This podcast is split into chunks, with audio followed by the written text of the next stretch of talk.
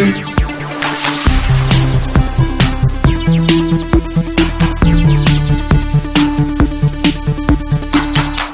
up, Sifters? Welcome to the second episode of GameFace Freestyle. Seemed like you guys liked the first one well enough.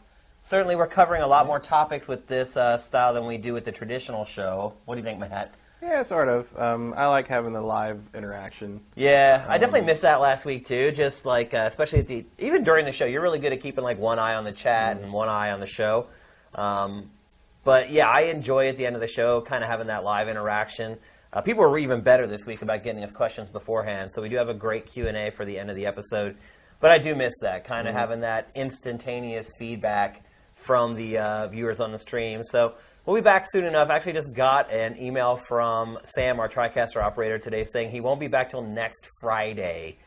So we may actually end up having three GameFace Freestyle episodes instead of the two. So it's a good thing you like it. Yeah, yeah, it is a good thing you like it. Otherwise, we'd be uh, scrambling right now trying to find another TriCaster operator. So it's actually been a pretty eventful week in games, man. Like uh, I went away for the weekend and like all hell broke loose with like a bunch of stuff, and we're going to talk about it on the show. Lots of PlayStation stuff to talk Yeah. about this week, and uh, we're definitely going to get to it. So let's see. Achievements are live. It seems like you guys all love them. Yeah. Everyone seems to like them. Um, a lot of people have been asking me how to see how you get each achievement because a lot of people just go to their profile page and just see them there and they can see the name of it, but not actually the description on how they got them. And so, pro tip: all you need to do is just hover over your avatar, click dashboard, and then in the left-hand nav there, just click achievements, and it'll take you to a page that shows all the achievements that you've earned with a description on how you got them. So. And also, there's a thread in the forums where people are collecting them and everyone's kind of comparing what they got. So people can kind of go for the gold if they're trying to get one that they really are into. So Apparently, I've clicked on a lot more uh, articles than I thought I did. yeah, you don't realize it because you just go on the site and you're just like click, click, click. You don't realize that like a lot of the content has been tagged to multiple channels. Mm-hmm, mm-hmm. Uh, so some some people were like, "What's shadow play?" And it's you know it's for reading 500 pieces or watching 500 pieces of stealth related content. So anytime you've read or watched something for like Deus Ex, mm-hmm. that's stealth. That's Or one of Metal. Gear Solid 5. Right, and you're also getting a, a PlayStation 4 and an Xbox One and all the platforms that it's on, and whether it's an editorial or a feature. So every piece of content on Sifted isn't just tagged to one thing; it's tagged to multiple things. So you can kill several birds with one stone just by looking at uh, one piece of content. So keep digging, folks. There's a ton. I only have, by the way, 28 achievements. I'm level 28, and uh, there's still like I still have 100 plus to go. So don't fret. If you guys are level 10 or whatever, man, you've got a whole world of achievements in front of you. So we intentionally put them in tiers or whatever so that uh, you know there'll be something to attain as you get higher. Like I said, I'm level 28, and I only have 28 of them. So lots more to uncover, sifters. So, with that, let's get to the show. We're going to kick things off with Sony because Sony was just like the world this week. I mean, the world. Tons of huge stories were breaking over the week and not related really to Gamescom at all, which is a funny thing. Probably related to that upcoming event, though. Yeah, oh yeah, definitely related. So the biggest story is PlayStation 4 Slim. Something that I think I know you and I both assumed was, go- was going to Yeah. happen. You could you could have assumed it was going to happen eventually, because I can't remember the last PlayStation console or handheld that didn't eventually get a smaller, sleeker, Mm-hmm. more energy efficient iteration. And uh, so that's what we're getting here. And at first, the news broke. I was actually out of town this weekend when this when all this happened. Had no idea. I was in Las Vegas, where you don't know anything that's going on outside of Las Hmm. I Vegas. don't even know what time it is. Uh, yeah, exactly.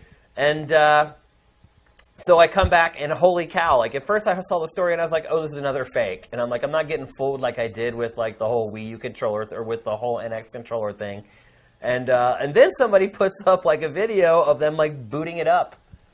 And then there was an unboxing video. This is insane, Matt. By the way, like that, is, that is some serious stuff to get out that early. how did these units go out to retail? I mean, it's either they went out to retail early, which leads me to believe that Sony had planned this whole thing where at their September event Mm-hmm. in New York, they say, "Hey, here's the Slim, and it's in stores right now, and you now, can go, go get it." it, yeah. Pulling like a Saturn from E3 type Yeah. deal, if you remember that. Risky. Yeah, risky. And so, you know, it's crazy that these peop people have their hands on these things, and Sony hasn't even announced it yet. And then, so somebody got them, sold it on some eBay knockoff website, and uh, it turns out they got the console. It works. It boots.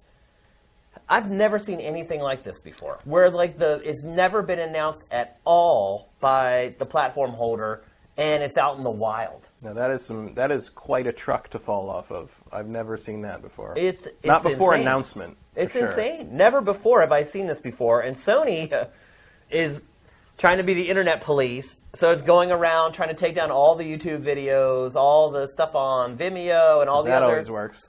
Well, it didn't work because I snagged the unboxing video because I knew it was going to happen. I know how Sony is; is very vigilant about it, and so I anticipated that that stuff would get taken down. Sure enough, it did. Uh, so we re- reposted it for you guys on Sifted for people who could, so they could see it if they weren't, you know, a bloodhound like tracking the news that day.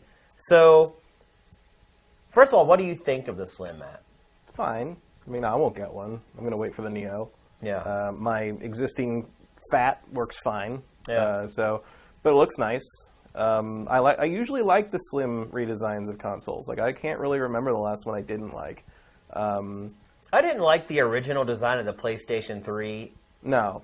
anyway. No. So I was kind of happy to see that thing. I mean, I love it now because I have the fat version, and they're like people are clamoring to try to Right. find those now. I'm glad I have it. But as far as the designs, I definitely liked the the slimmer versions of it that came out. They Mm-hmm. put out what two more versions of the PlayStation 3? Were there three so. versions total of PlayStation 3? I think there Mm, were. maybe. I remember this, the first Slim. I don't remember the second one, but I haven't really paid attention in a while. Yeah, I mean, sometimes they just end up like, well, here, here's one with a one terabyte hard Right. drive or whatever. They just boost the hard drive size. But this one, they didn't really do that at all. Yeah, it's just sort of a different shell. Yeah, and I'm sure it's more energy efficient or Yeah. whatever. But they had already kind of stealth released a more energy efficient version of the PlayStation 4 already. Like, Because I found that out whenever I tripped over the HDMI cable and ruined my first one. Mm. Right. I then went and bought like a Last of Us bundle, and I realized that it was a completely different model number on the back of, of the box and on the serial number on the on the system. So they had done a subtle change already, but this is obviously far more drastic, cosmetic. Mm. yeah, they're always running change. Like, like I found that out the hard way when uh, my my launch GameCube died, and I went to get a replacement, and I got it home, and there was no digital out. Yeah. They'd re- they'd remove the digital out, which is like that's what I use for the component cables, and I'm like, Yep. uh, I ain't playing these games not in progressive, so I had to go back and I returned it to Best Buy, and I had to look through I had to look through all the the systems they had to find one that had the the digital out. The DOL 001 or whatever Yeah, it was. Yeah. and uh, and that, so that happens a lot. They change they change the systems, they don't tell us. yeah, I think Nintendo may have messaged that.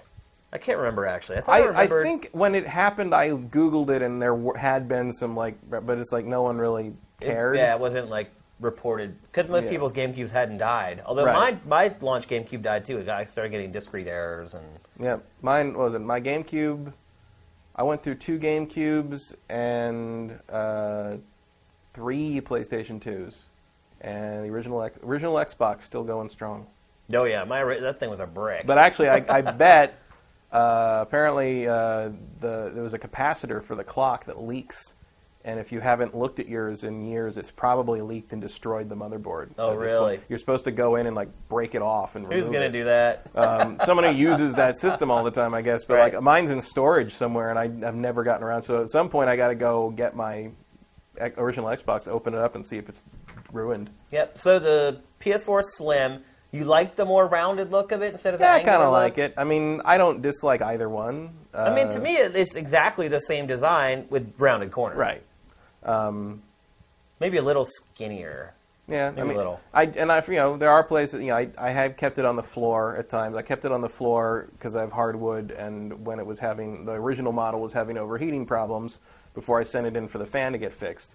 Um, sometimes I wouldn't realize it was there, and I'd hit it with my foot, and the That's the how I point- ruined mine. And the point would I uh, the- tripped over the cable. but it's pointy, so the Yeah. corner's pointy. It would like like you gouge into your skin, and so I'm like maybe the rounded corners are a nice safety touch, safety measure. But uh, that's it cool. like I- most of the people on Sifted did not like the new design. that's fine. I mean, I'm not gonna like. I, I, it was. It's not like a. Oh, I, I need to replace mine with that one because it's so much cooler looking. It's like it's like it's that's cool. Sure. What's the Scorpio look like? Like, Yeah, that's, yeah. That's, not the Scorpio, the the Neo. The Neo.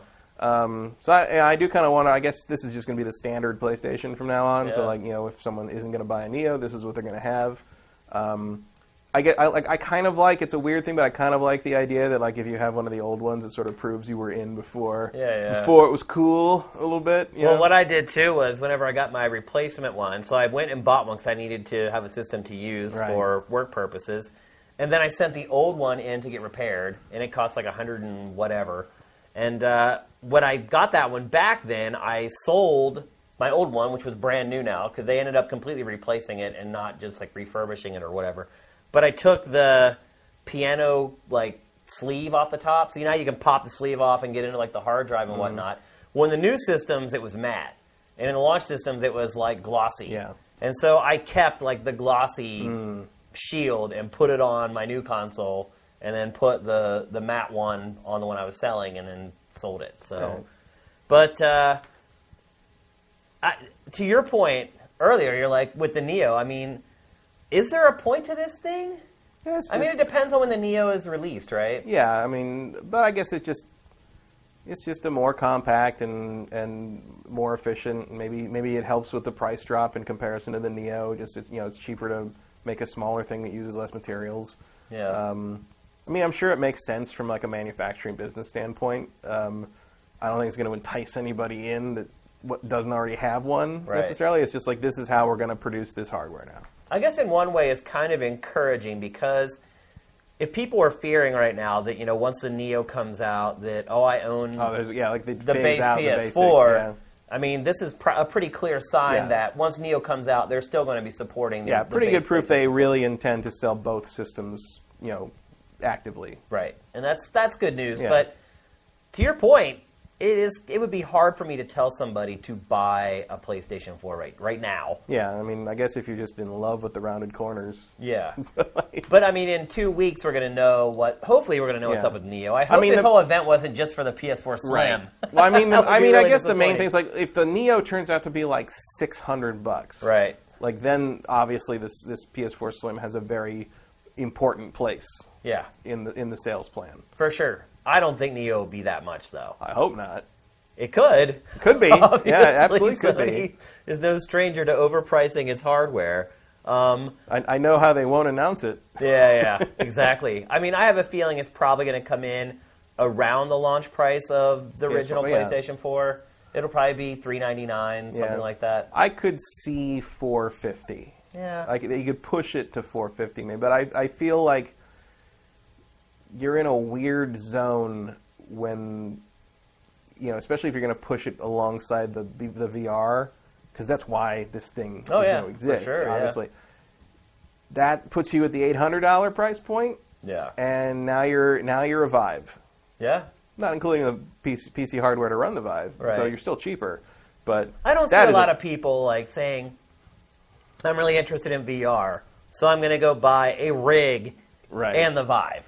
Like I think the people who are going to buy a Vive already have a rig Mm-hmm. that, at the very least, they could probably upgrade with a video card and some RAM, and hopefully get into that save zone with Mm-hmm. it. So, I don't know that I see like that total like I'm just going to rich people perhaps, but the average consumer I don't think is going to be like, you know what, I'm totally cool with like yeah, spending two grand to play VR. Building, yeah, more. building a, a rig for VR is a little crazy. Uh, I mean, there's not enough meat there. I Because mean, chances are that person too is not going to use that desktop for anything but VR. Because they, if they don't have a, a Mm-hmm. ha- desktop, if they don't have it for gaming already, right, what are they doing? Exactly, like they wouldn't have one. So I mean, I, yeah, I'm I'm into the VR thing. I want to get, you know, I have PlayStation VR, you know, ordered and ready to go, and I will, you know, frankly, I'm I, getting excited. By the way, Oh yeah, frankly, I think that like that's where a lot of my VR multiplayer gaming will be because Yeah. I think most people I know who will get a VR headset will get a PlayStation VR one because it's a cheaper and b they already have the platform for it. Yeah. Um, so I expect like most of my Star Trek bridge crew will probably be PS4. Yeah. Um, because of that.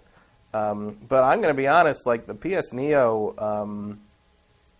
Like my ma- the main the top thing in my head about buying a PlayStation Neo is I want to see Horizon Zero Dawn run like a beast. yeah, like know, like 120 the- the- frames a second. Yeah, I, if it was just like let's see, you know, VR run a little better, the Neo wouldn't interest me. But the fact that it apparently gives you a boost to everything you play, Right. you know, starting in October with the Yeah. release in October, that's as as a PC gamer, that's attractive. It's Like you know, Oh, for sure. once you start talking, it's like, oh, just pay this this little extra money, and you'll optimize your gaming experience, performance even more. I'm just like, all right, you got me. Like it's Yeah. that's that's that's a, a worthy trade off for me. So, also a new permutation or combination of the controller with Yeah. the PlayStation 4 Slim. Maybe one that doesn't break every, once a year. That'd got, be nice. So it's got a light bar, a very almost a light strip Yeah. above the touchpad on the center top of the controller. Um, any clue why that would be, Matt? I mean, I'm assuming it's something to do with PlayStation VR, but No, it's the same as the light strip on the light thing on the controller. right, main but it still has that though. Yeah, so it it's did so- it- eliminate that for the well, other that's new so one. it's so the camera can track it. Yeah, that's that's it's, it's VR or the camera. So I'm wondering if PlayStation It's the same VR, tech as on the top of a Move controller. It's No, I exact- get that. But I'm saying, why did they add the extra strip now when before they just had the light in the front? Oh, is the light gone? No, it's still there. so it still still there, has so- the one on the front, the big one. Okay. And now it also has that little strip, a little strip across the top touch of screen. the touch screen. Yeah. I don't know. why Yeah, they would do that's that. why I'm- I'm well, like- especially because like when I heard, it, I hadn't seen the the controller, so I guess I when you said strip, I thought like, oh, they got rid of the light everybody No, hates uh-uh, no. and just change it to a tiny little strip to make it like, no, No, they've added has- more of it. Okay, so now the thing's going to be in my eye. Right. what you're saying? Yeah, it will be. You'll be able to see it on the face of the controller. That's annoying. I'm wondering if, like, the base PlayStation 4 controller, they're having problems tracking it with PlayStation VR, and they needed to add That could be because I Or know could it be because maybe some people play and they have the they controller hold kind it like that. down? Yeah, I think And that if you think about it. I don't know if you've ever noticed when you've tried PlayStation VR. I mean, for lack of a better phrase, I'm kind of slack jawed when I play it because Mm-hmm. you kind of have this like, especially at first, you have this kind of feeling of awe. So you kind of do relax and Yeah. kind of just have the controller. That is a good point. I, I I hold it probably down enough that like the- your camera would probably have a hard time. That's the only thing I can figure. yeah, maybe. I don't know. Any ideas? Hopefully, hopefully they make this clear. Yeah. You know, like I hope, I hope that, you know, explain your changes at your event. So Well, at least there are still some mysteries left yeah, for the Slim, at least with the controller anyway. yeah. Well, the next item I think surprised me more. Oh yeah. So PlayStation Now coming to the PC. Yeah. So you will be able to play PlayStation games on your PC. They also announced a dongle that will let your DualShock 4 work Mm-hmm. wirelessly with your PC. What do you think about this, Matt? Um, I think uh, more and more it's looking like the Pactor future is coming to It pass. is totally, man. It really is. It uh, like this. This is this is like this is basically a beach landing. yeah. Essentially, like this is a beachhead, Uh huh. a future-proofing beachhead. Yeah, it is. Because we've been talking on the show before about how Sony's kind of watching Microsoft able to expand its software offerings to new audiences. And how we thought Sony was kind of stuck in this hole where it was unable to do this. And we had mentioned Gaikai and PlayStation Now as a possibility. Well, looks like Sony was way Yeah. ahead of us on that one. And uh, it's gonna be you know here here if you're a PlayStation if you're a, s- a PC only person, here's how you're gonna play Bloodborne. Yeah. Or That's, that's good news. Eventually, because one thing I would say is if you look at like a couple sites did lists of like the ten best PlayStation Now games to Right. play on your PC when it launches or whatever, and you look at the, like the ten best games on PlayStation Now, and they're not. Yeah. well, there's like six or seven like the really Uncharted good and games. some stuff. Yeah. Uncharted Two is like the newest Uncharted on there, and then like the last three were kind of like indie games. Right. So the selection on PlayStation Now right now, redundant, is uh, a little anemic. Mm-hmm. I be, putting it lightly, I think. So it's a little bit of PlayStation later, but like there you go. I think if they can expand the business on, you know, because there's a lot of PC gamers that I'm sure, you know, well, they'd like to play some of these Sony exclusives, but they don't want to own a console. right. And I think, you know, PlayStation now can expand its business on PC uh, to that degree. I think that gives them more incentive to put more stuff on PlayStation now than just the PlayStation users give them. Because PlayStation users are already giving them money uh, in various forms for other stuff on those Yeah, yeah. platforms, whereas this is their sole revenue source of, for PC gamers. Yeah. So if you can entice the PC gamers to give you more and more money through what you're giving them on PlayStation Now, that's really good for all PlayStation Now users. It's a slippery slope for Sony, though, Yeah. because you don't want to offer like the PlayStation 4 launch games. Oh yeah, you're not gonna you're not gonna get day and date by any. You know, this is two years probably. I mean, after right now we're looking at The Last of Us is on there. That is probably the most recent AAA game from Mm-hmm. Right. the And PlayStation that's what published. three years old Uh, I think it's a little older than that. in 2013. The Last of Us? Yeah. Yeah, I mean, we're coming up on three years of the PlayStation 4 at this point. Last Yeah. of Us came out the last year of PlayStation 3. Wasn't that 2013? Yeah. Yeah, I guess it was. Yeah, I guess you're right. Yeah, and then the PlayStation 4 remake was a year after that. Right, right. Or wait, no, the PlayStation 4 remake came out the first year of, I think it's 2012 for The Last of Us. Mm, was it? Either way, we're looking at the three, four year window there, which makes sense. Yeah. But I wonder if this is a sliding scale where Sony's going to draw the line and say, no PlayStation 4. I can't remember if we reviewed that game or not. But with here's the thing though, with the way hardware is going now, with no generations, so it's not like they can say, well, we're not going to put PlayStation 4 games on PlayStation now because I don't see the PlayStation 4 ever really ending. Mm-hmm. Because we're going to go into Neo, and is that still the PlayStation 4? And then they'll probably do another hardware upgrade after that. Is that the PlayStation 4? So I'm guessing they're probably going to go just more chronologically with like whatever year it was, because you don't want to cannibalize sales of the software or cannibalize sales of your hardware by putting that stuff on PC Right. too early. But eventually you'll get to play it, which is. I mean, because Sony Sony published stuff does not come to PC. yeah. I mean, the way you can look at it is, three or four years from now, you'll play The Last Guardian on How- well, how about this? Uh, When it launches, you'll be able to play Demon Souls, yeah. and a lot of PC players have not That's a gotten good to play point. Demon Souls because they never had a PlayStation. Is Demon Souls on PlayStation now? I believe it is. Is it? I be honest, I have never even touched PlayStation now outside of like some press demos I got like a because free... I don't need it. I still have a PlayStation 3. Me too. I got I checked it out just to check it out Yeah. because I just felt like I needed to. I got like a free one month trial or something like that, and it works pretty well. Like I wouldn't play I think any Twitch based games on no, it. It's too much too much lag to play. Know, like Uncharted works pretty well Yeah, because yeah. like Uncharted kind of has that. It's a slower game in terms of reaction time, but like you can't play like MLB The Show on it. No, It's- my gosh, no. Or any fighting game on it. No. Like you could, you could, but, but you if you want to be competitive at it, I mean, do they even have online play on PlayStation now? I don't know. Uh, We, I, I, probably should have done more research. My apologies before we even talked about it. Yeah, I don't. I don't know. I feel like probably they do. I feel like probably they don't. Like that would be a weird thing not to have. It would be, but it also seems pretty difficult to I pull mean, I don't off. know how you would play Uncharted 2 multiplayer on PlayStation now. That feels like it would be like playing underwater twice. Because that felt a little sluggish to me playing it on the console. I don't know. It's uh, I I think it's a positive move. oh, I think it's beyond positive. In fact, if I were So- if I were Sony, I would probably jack that up to like a two year window before I put the stuff out. Oh, on. yeah. Because the other thing that it does too is that it it could also act as a Trojan horse to incentivize people to buy your console. Mm-hmm. So they're like, oh wow, like I haven't, you know, there's a lot of PC players who don't buy consoles. So they start getting a taste of some of the stuff that they're that PlayStation's putting out on its platforms. Suddenly they're like, I don't want to wait two years to play the sequel Mm-hmm. to this game that I just played the first version of. Like, it could actually increase sales of PlayStation Yep. hardware if they do it correctly and and they're smart about it. So.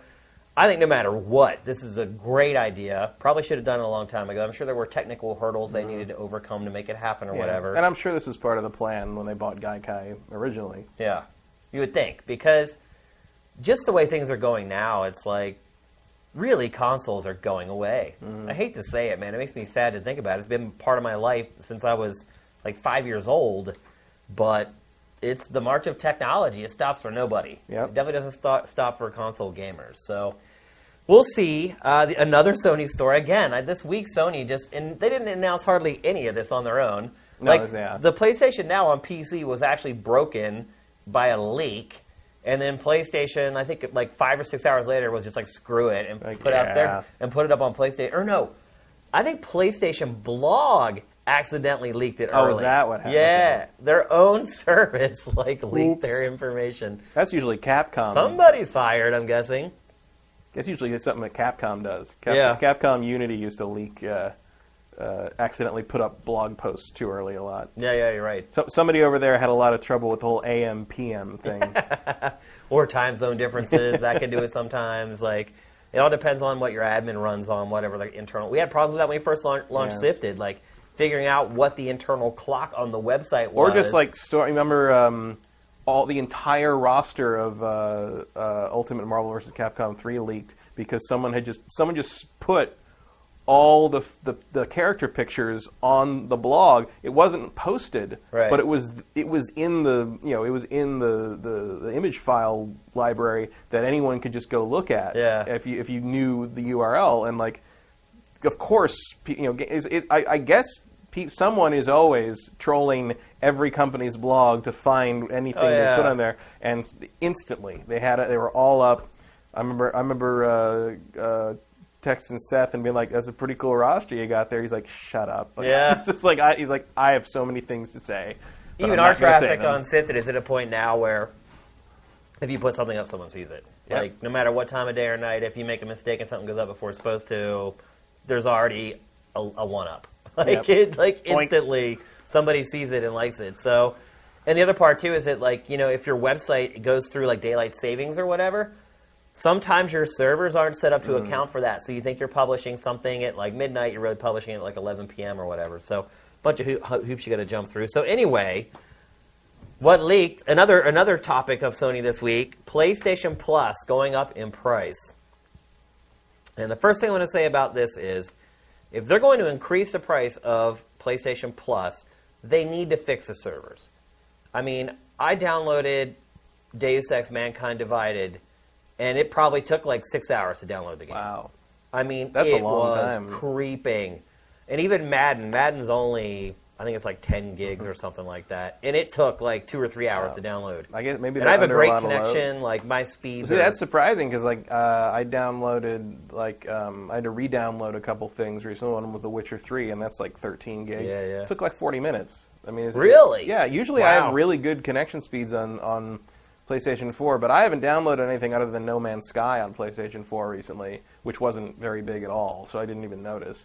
And like I've had a bunch of people say to me, "It's like, what did Sony do to the download servers? Because it takes forever now." yeah, I've, So- I've had problems the last month. you are not the only one who has said something like that. Because especially because Deus Ex is what like it's like 17 gigs, and then there's like another like like 17 gigs like that you download as a data download Yep, after that. I mean, exactly, it's, it's a yeah. gigantic download. It's a big one. Yeah, I had to delete like five games off of my system to download it.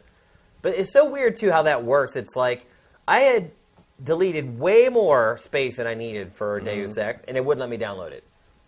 But so then I cleared like another game off of it, downloaded Mankind Divided, and then I was able to download Madden, no problem. Hmm. I don't know if it accounts for like it knows there's already a patch sitting behind it that needs to be downloaded too. I have no idea. I don't know. Usually you need about double the space of what you're downloading so it can install and not delete itself while it's doing that. Um, and something as large as Deus Ex might be reserving a lot more space than it needs for that. I don't know. PlayStation Plus new price. The internet freaked out.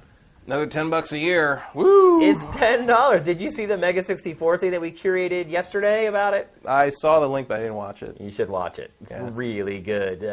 It's probably have- one of their best ones they've done. I mean, it started another round of like uh, rah rah paying for multiplayer, rah rah. Multiplayer is not free on consoles anymore, folks. Yeah, live with just it. the Get, get, get over it. Like Well, wait, on the. Wii U, it is. Yeah, well, If there were if, multiplayer if there's to anything you want to play on, I mean, yeah, Splatoon and Smash Brothers are free. Wii, Mario Wahoo. Kart, yeah. Um, Well, at launch they had some stuff like Black Ops was there at launch and whatever. I'd love to see the server load on that one now. Oh, I bet.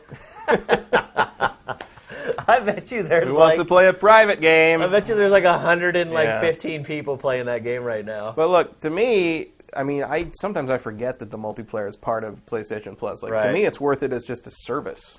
Like Well, the think- free games you get, plus like some of the discounts are ridiculous. Like you, you easily save sixty bucks worth of, of money over the course of a year with that s- service. One of the big criticisms that people have brought up over the last couple of days is that the free games on PlayStation Plus have really fallen off a cliff. That is And true. I would 1000% agree with that. That is true. You used to get big, big. St- I mean, it was later. It was like eight, nine months later. Yeah. But like when they first started this, I was I was getting stuff like Okami, Yeah. and like Remember Me, Yeah. and uh, binary games. binary domain. I mean, even if they're not like you know the greatest games ever, it was like a lot of them were like major release games that I'm, I That didn't, didn't play. do great. Didn't do great, but it was kind of like one of those like, oh yeah, I did kind of want to play that, and I played I played several of those because I got them free Right. and would never have paid for them other. You know, maybe Right. I would have bought them for like four bucks in a Steam sale. You know, Right. But it was like yeah, you got real. You know, it was usually like one major release from about nine months ago and one indie game, and now it's just indie game extravaganza all year. Yeah, and they load up on Vita stuff, and a lot of people don't even have Vitas. Yeah, And, I, I uh, have a Vita, but I don't know where it is. Yeah. and then you look at Microsoft. Microsoft's still knocking it out of the park with the Xbox Live Yeah. Games with Gold.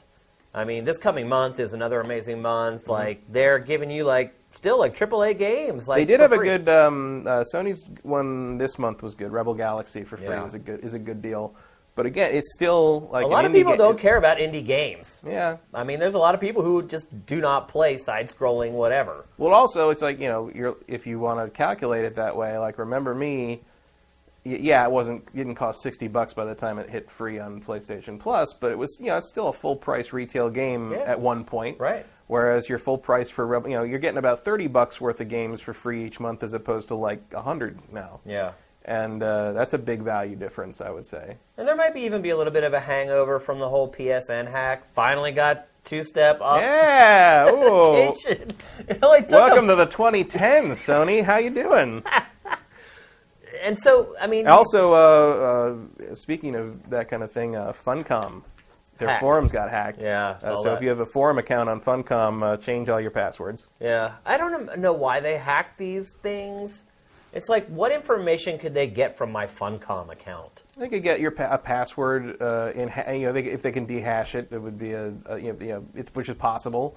They get a lot of your information they can use to kind of social engineer uh, other accounts.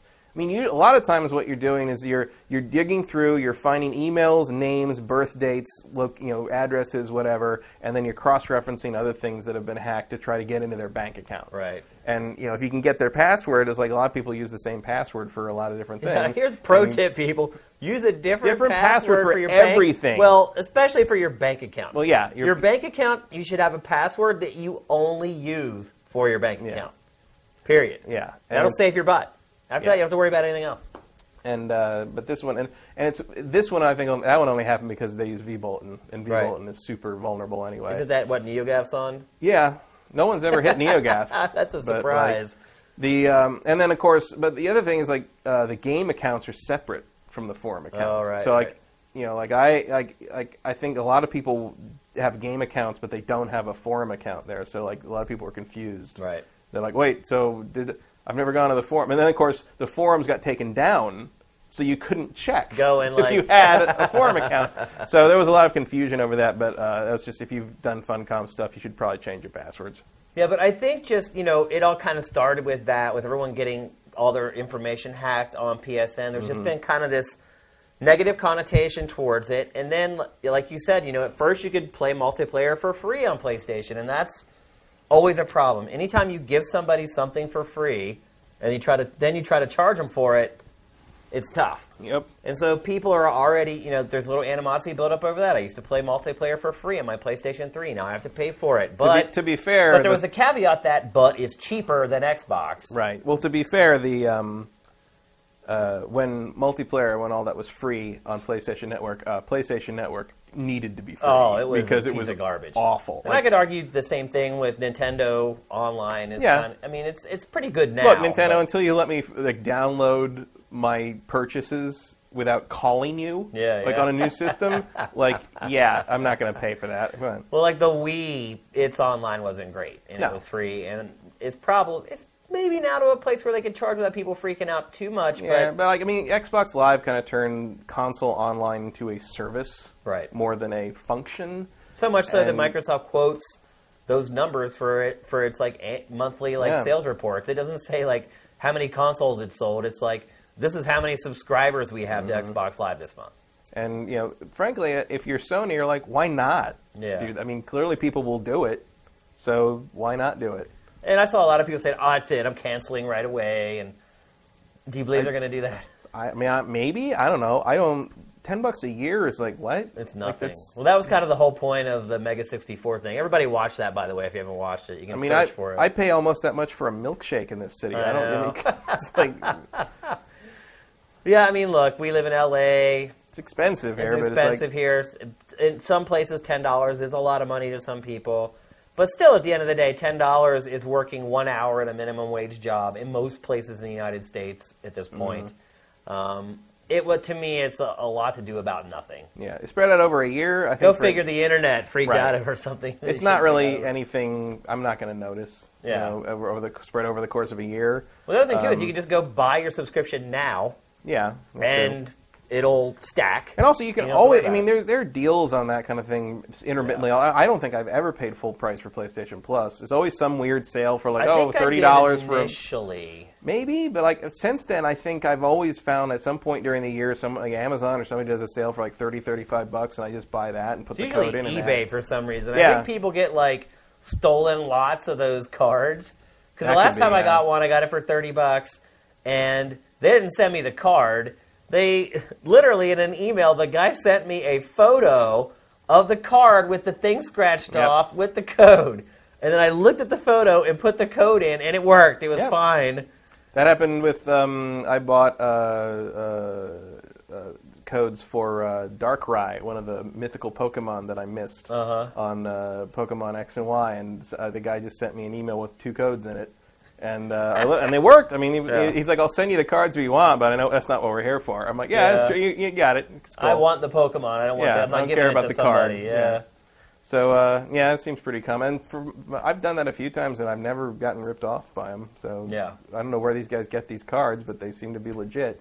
But I would say that if Sony is going to jump its price up, it does need to provide competitive free games in comparison to Xbox Live because it really over the last year plus, honestly, More, yeah, more than a year. I would yeah, its games have not been comparable. they to what you're really. getting on Xbox Uh, Live. I, th- I would say almost since the launch of the PlayStation 4, Yeah. they, they really The transitioned first to a whole like four or five months were pretty good. yeah, but they've really transitioned to kind of using the free games as like a showcase for their indie stuff, Yeah. and uh, that's cool.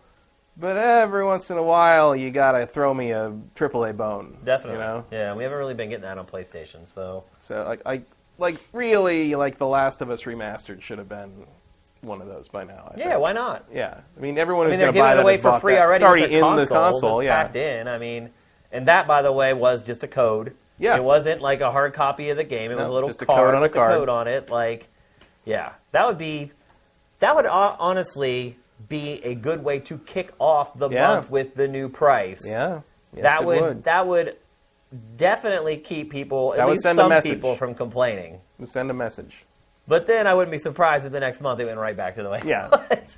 right after, if you like pixel art, boys. because- Sony just needs to remember that when you increase the price, the expectations change. Yeah. It's no different And since that is product. the most visible service, like, like you're not going to be able to get away with like, oh, but now you have two-step verification. Like, gee, thanks. Like, yeah, Yeah. It, now you're almost competent. Well done. Yeah. Um, or like, oh, you'll get there'll be more discounts on for Plus subscribers on the sales we do. It's like now, like the most tangible rubber meets the road element of that service is the free games you get every month, and that's where you need that's where you need to prove yourself to me for that extra ten bucks a year. and that's what people brought up the most on that story on Sifted Yeah. was like the free games. Like some people are saying, I don't play multiplayer. I only had it because of the free games, and the games aren't to scratch, so I'm out. And in that case, I don't blame you at all. I would mm-hmm. do the same exact thing if I didn't play multiplayer, but I do. And for me, just playing multiplayer, the, even with the extra ten dollars, it's worth it for your service. Mm. Because let's be honest, PSN is pretty much as good as Xbox Box Live at this point, as far as all the other services are concerned. For the most part, give it an, give it another uh, you know another OS upgrade maybe. Yeah. Although actually no, I'd say PlayStation 4 is ahead of Xbox One in that. Regard. Oh regard. yeah, I mean So- Xbox One is like slow. Neither of them are up to par with the 360. No, yet, it's true. It's totally true, which makes no sense whatsoever. All right, let's move on. Whole lot of Sony right there, but Yeah. man, for a company not having an event in a week Yeah. and having this many big stories, of which really only one of them they announced first, that's pretty crazy. I hope they got some uh, real info up their sleeve for next week. Yeah, I mean, otherwise it could be a total buzzkill. They're talking. There's a. They're, Not uh, next week, two weeks. Yeah, their pre TGS presser, they announced that. I'm assuming that's just going to be a rerun of whatever happens in New York. But regardless of all this stuff being leaked, I'm still really excited for the event in New York. I'm holding out hope that the Neo's going to be there. Don't Ex- know. Expectations in check. I'm, I'm ready. I think ready. GameStop did say on its uh, financial call today that they are expecting a new console from Sony to launch in September, which at this point is probably the Could Slim. mean the Slim, The yeah. Slim, yeah. Um, I highly doubt Neo's coming in September, although that would be a nice double whammy, wouldn't it? That'd be a surprise. If Neo and but I would guess though, if Neo were following the same schedule as the Slim, that wherever October they got that, wouldn't be against it wouldn't. total believability. But I also think that we would have also seen the Neo already Right. too, because wherever they got the, that Slim from, they probably would have also been able to get a Neo Mm-hmm. from, and so chances are it's coming at least a little bit later. So Yeah. we'll see. Uh, next, we're going to talk about Madden NFL 17. Don't freak out. I'm not going to talk about it for 20 minutes. I get it. I get it. A lot of you don't care about sports games, but uh, there are some people that do. we got way And- too many Europeans watching this to talk Yeah. about the NFL that long. Come Well, on. the truth of the matter is, is that there are a couple of requests to talk about Madden in uh, the thread asking for questions for the show. So I'm going to talk about it briefly. Uh, I will be doing a game eval for it. May probably do a little more in depth of a thing on Geif maybe for it. But uh, I've been playing it a good bit, and so I do want to share my my opinion because some people only watch Game Face and don't watch all the other stuff. So. First of all, I don't know where all the people that are reviewing this game are getting off saying that this game is a clear step forward from last year's game. Like, I just don't see it. Um, as far as like what EA is marketing as the big improvements, they're saying the running game has been drastically improved. Um, they're saying there are big changes to franchise mode. You know, big, I guess, is a subjective term. Like, because to me, they're not that big. They're things. One of them is kind of big, in that you can play a, a game and only play the big moments from that game in franchise. Whereas before you'd have to play the whole game, and you can set the clock to be short or whatever. You still have to play every play. Now it just kind of zaps you in and says, "Hey, here is a goal line stand. Uh, here you are at the end of the first half, 20 yards out, trying to score with a minute left." And that's kind of cool. It just kind of just thrusts you into those big moments, and you can get through a franchise like season a lot quicker. The problem is the franchise just still doesn't have anything in it compelling enough to make you want to keep playing it. It's like once you win the Super Bowl the first time and you see the cinema of you with the Lombardi trophy, like there's just no point in playing it again. And this is this is the problem with Madden. And in, in, hon- honesty, a lot of sports games is that they're going in the completely wrong direction. So NBA 2K has done a great job with this franchise mode because it's integrated like this narrative, this story. And it's a little hokey and it's a little busted and it's it's not up to the quality of the rest of the game. I guess is, what I'm trying to where I'm trying to put it. But they're taking steps so that eventually they do get to a place where you are playing kind of a sports RPG, and you know your on-field performance. And you do get this in Madden. Like as you play your franchise, like after a play happens, you'll see a little like plus one above a player's mm-hmm. head. But like your the show o- is good about that too. it is good about that. But with Madden, it's like grinding up your players is slow, so slow because you're like grinding like one ability at a time. Hmm. So it just like takes forever. And so the incentive to like keep playing franchise mode, that's it. Is to like get your players like it just there's no payoff for all of it. Online, I played I've played 8 online games. I've actually finished 3 of them Hmm. because it's just this the, the age old problem with Madden where you start beating somebody, they just quit, or they start griefing and they'll just start pause, unpause, pause, like trying to annoy you to the point where you quit because you're like, how long is this guy going to do that this? That doesn't work on you. I assume. It does not. No, because I, I'm playing it sitting next to my computer. So when they start pulling this crap, I just go back to working and doing something else, and then I'll wait until they finally give up. And I will say that there are some fail safes in Madden. Like you're only allowed to pause the game five times before you get booted. Hmm. But five times. I love that that is such a common thing that that failsafe is in there. Yeah. That is that must have been a long running problem. Yeah, oh, it is a long running problem. I mean, it's been happening for forever. That's still five times. And they can leave it paused for like a minute or two. So you start adding that up, like it's still very easy for somebody to grief you to a point where you just give up and you're like, I don't care, I'll lose the game. Um, but otherwise, like the net code's good. I didn't really have any lag or anything like that. It's just the people that you play against that's the problem. Um, on the field, last year their big emphasis was the passing game, and they created this thing called an aggressive catch that was like completely overpowered. Basically, you just hit a button and like your receiver would just go up and muscle the ball away. They've toned that down a little bit, but and they've adjusted the zone defenses a little bit. But every year they say this stuff, and after I play like three or four games, I can't tell any difference in the stuff. So their big emphasis here this year was the running game, and I see absolutely no difference in it at all. Like blockers still will just completely miss guys. Like they'll choose the wrong guy to block. Um, you'll have like a wide open rushing lane, and some dude will just come running in and just completely shrug off a block and just lay you out.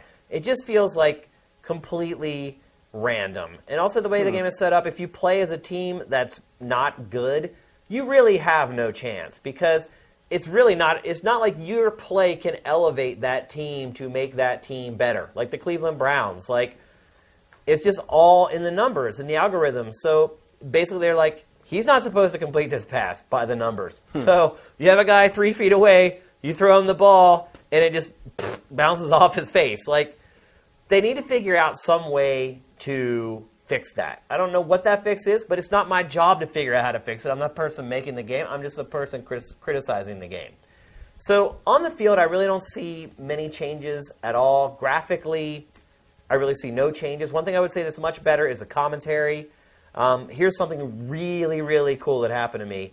I was playing somebody online. They were playing as the Tennessee Titans, and the first two games of the preseason this year, both of their running backs went off. There's this guy named West who's like a rookie, and DeMarco Murray who's been in the league for forever. Both those guys went off in their first two preseason games. So this game starts. I'm playing the Steelers, of course.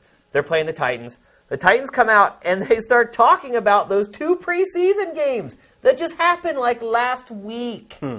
They're like, well, these guys, the first two preseason games of the year, these guys came out and ran roughshod. And I was like, oh my God. Like, they are seeding the game with like recent commentary of stuff that just happened like last week. Commentary in this game is great. I saw some review that laid into it. I, I don't know what they were smoking, man. Like the commentary in this game is the best Madden commentary I've ever seen. But the thing is, like after a while, I just turn it off anyway. So it's really not that big a deal. Um, otherwise, it's just another year of Madden. And I feel like sports games, and Madden in particular, has just become so complicated.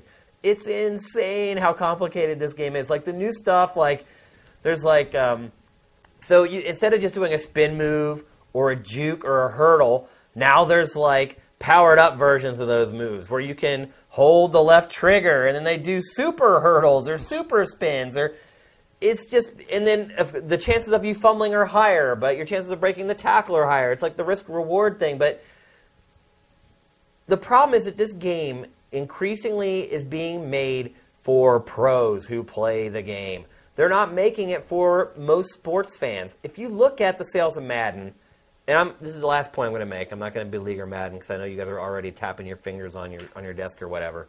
But if you look at the sales of Madden, they're around three to four million every year. Do you know how many NFL fans there are in the United States or worldwide even? It's like a hundred million. a hundred plus million. So you cross-reference that with okay, there's a hundred million consoles out there right now, roughly between the PlayStation 4, Xbox One, and Wii U, around a hundred million. So probably half of those are probably NFL fans. So let's just conservatively say 40 million NFL fans own consoles right now, and you're selling three or four million copies of Madden. That is insane. That is something that EA, it's a smart company. I'm sure it's run the numbers a billion times. It needs to change it. It needs to make a football game that football fans want to play, not just like hardcore gamers who are going to play Madden all day, every day. I feel like the franchise has lost sight of making money in all honesty. Like it should be selling way more than three or four million copies a year. Way more, at least double that. And there was a time where it was.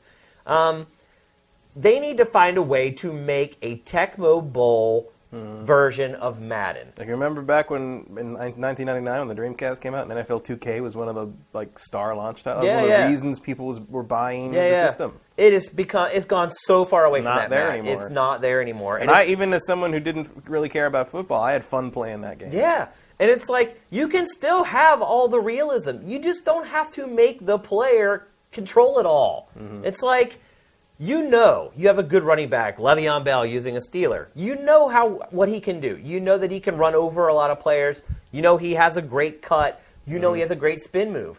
So just make it happen automatically depending on the angle he's running, the speed he's running at, and the stats of the guy that's coming mm. after him. Like I shouldn't have to like hold two modifier buttons and hit the circle and then the triangle to make him hurdle over somebody. Like, When it's also notable that like you know if you're if you're sitting around with a bunch of you know our friends or gamers or you know press even press people or whatever and be like and you like start naming it's like uh, Madden 08, Madden 11, Madden 99 and, and people are like eh, that. then you say Tecmo Bowl everybody's got a story oh yeah, like make it fun make it fun make to play it fun and like it. Look, they can keep this if they are serious about going into esports with Madden or whatever.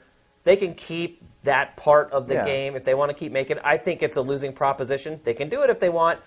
But honestly, I think the default mode for this game needs to be something far more user friendly and fun.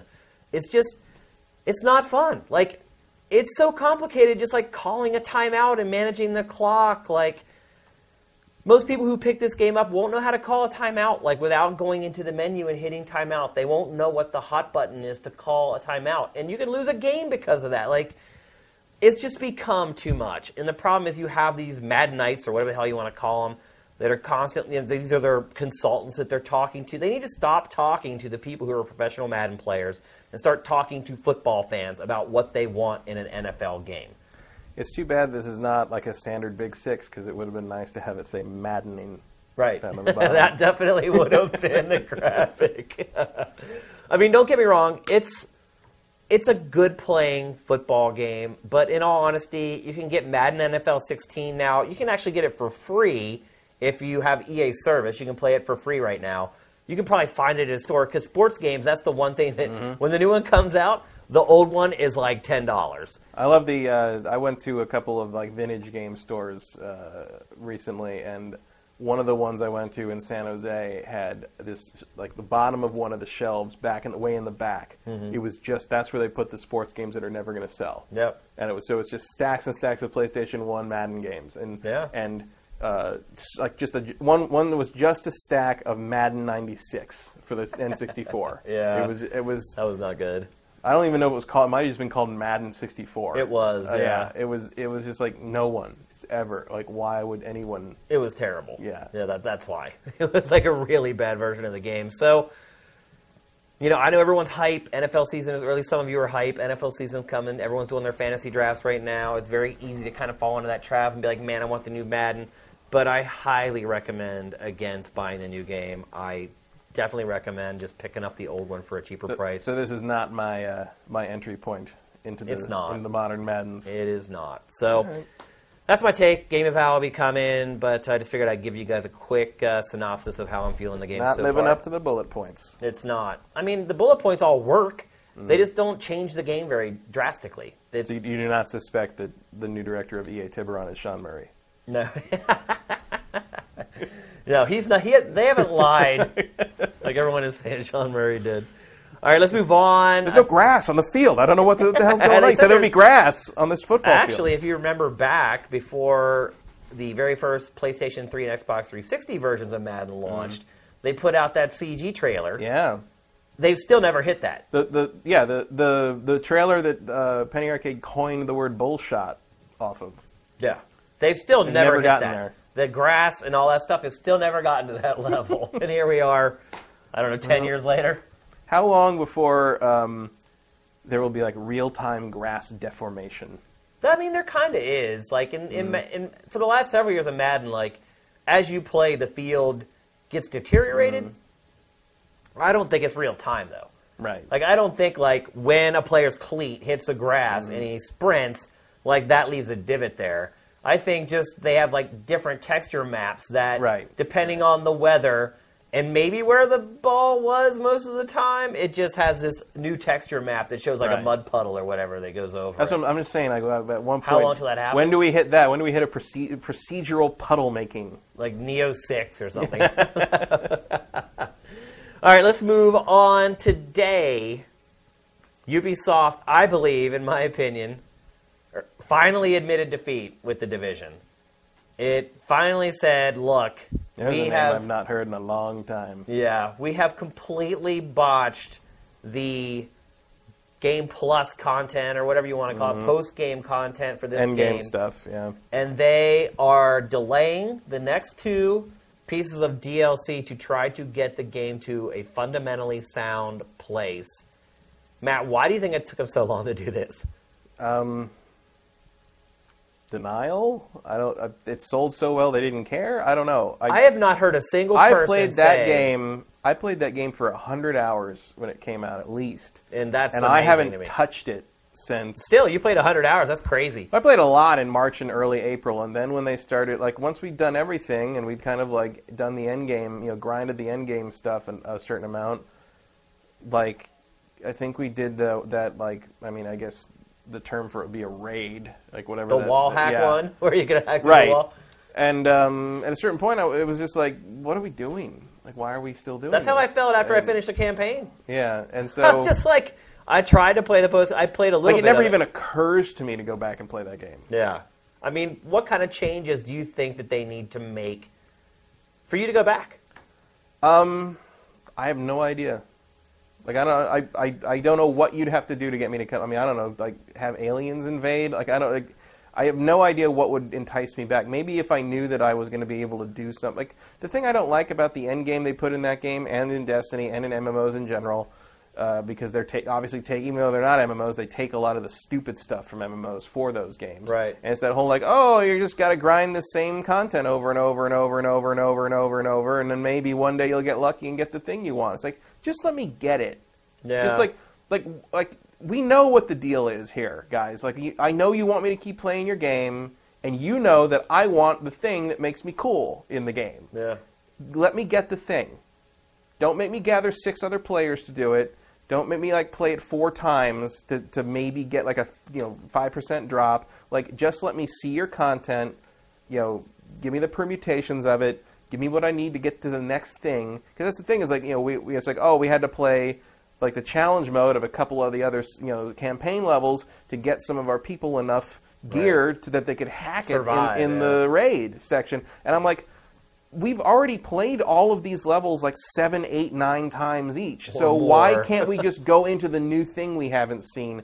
Again, it's, and it's like I don't know who you think you're catering. I guess you're, like- it's like catering to the Mad Knights. It's like I understand that there are people who just play this every night over and over, and like that's you know they just want to like you know have a reason to keep playing these things over and over, uh, and so that's why it takes so long to get this stuff because otherwise they feel like they're not doing anything for a reason. And I'm like, You don't even what? get anything You're for playing not. Madden over and over online. But it's like, guess what? You're not getting anything for playing it over and over. You might one day get this thing. It's like, why don't we just like, especially for an action-based game like these things, like just let me see it. Let me do it. You know, and even World of Warcraft has come around to that, where it's like you can play any dungeon in that game Yeah.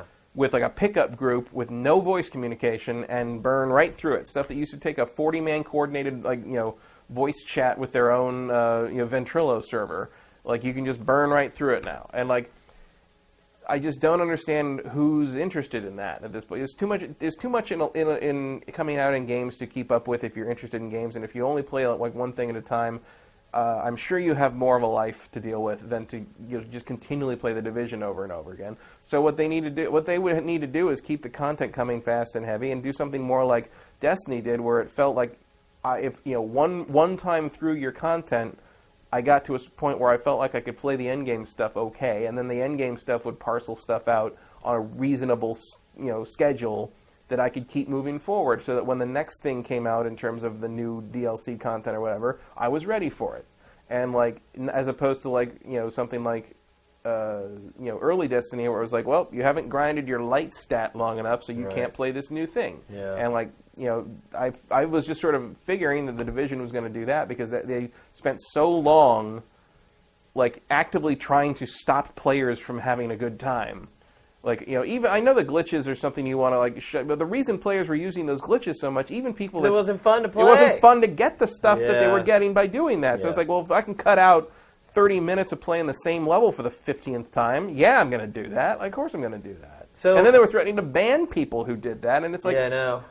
you're like they're they're getting they got really weird and huffy about their own bad design They choices. did, yeah. So every week Ubisoft puts out a corny live action trailer because you know every week that division puts out new missions. Yeah, that, that, that challenge thing they Yeah, do. Yeah, and uh, which is a cool idea. Yeah. you know, to keep people keep coming you back. engaged and keep in, interacting with the community. It's a good idea. The one this week, the mission was kill 200 Rikers.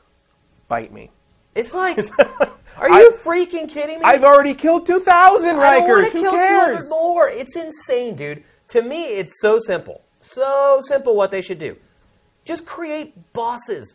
Just every week, create a new boss to fight. And don't make it so you have to be level whatever to fight this boss.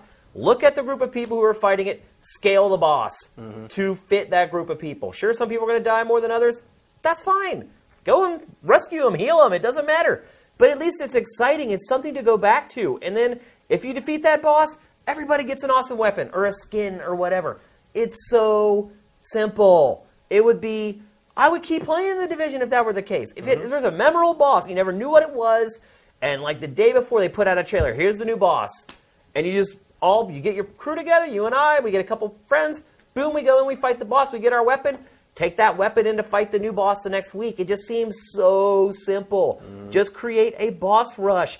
I don't want to have to fight the Rikers anymore. I fought them a million times already in the campaign. I'm sick of it. I'm sick of all the factions. I'm sick of all of them in the division by the time I Yeah. finish that campaign. Well, I knew we were on our way out when we were we were um, playing. What I don't remember which level it was, but we were sitting in one of the elevators you have to take down for whatever.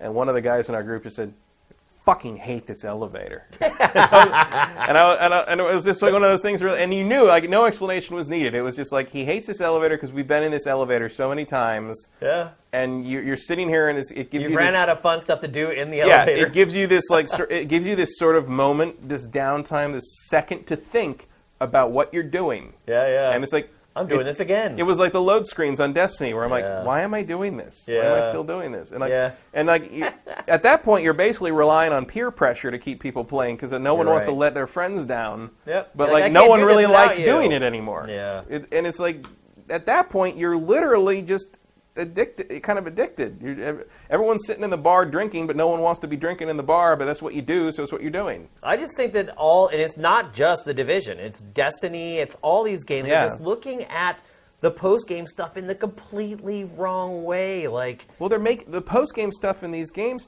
always for whatever reason seems to be modeled on like MMOs from like It is. 2004. It's like instead of like and even the 20, MMOs go don't do that 50. anymore. And here's this dude that like you, it's like a bullet sponge. You have to chip down for three hours to kill. It's like I don't want to do that. That's not fun to me. And I don't think it's fun to most people either. Like, and it's especially not fun doing it again. Like. Yeah. It's like, okay, here we go again. I'm going to chip this down for an hour until I finally we finish him off or what. Like, I just, I just think they're taking the exact wrong approach with this stuff. And I think the answer to fixing it is simple. I don't think Ubisoft's going to do that with this game. I think they're looking at all the problems with like glitches and bugs and all this other mm-hmm. problems that they're having. I don't think they're actually looking at fundamentally changing. Because if they were going to do that, No. they'd have to say, look, it's going to be six months. Instead, mm-hmm. they're like slight delays for both. Like, well, also like I think the mere like looking at what the DLC is, like their their DLC packs, like you don't get it because like don't one of get the, it. one of those DLC packs is literally sewers. yeah. I never need to see another sewer in a game ever. Like, Yeah. Why is it not? We used to say that back when we worked on X Oh, Play. It go, that goes back to old man, the old man Murray Rune It review, does, which is what which yeah. is one of the things that it was one of the things that one I of the things that- guarantee most of the people watching this have no idea No. who Old Man Murray go is. to, go to old- look, Google it, Old Man Murray Rune review, and read it. That review is one of the things that created X Play. It is, It- yeah. because like it just goes on about why what is with all the sewers in games. Why is this game about you know Norse mythology? Everything is in a sewer. And I think it was Sessler's favorite quote, where it's just like, "Are all are all game level designers just a bunch of homesick chuds, or what?" and like, and Yeah.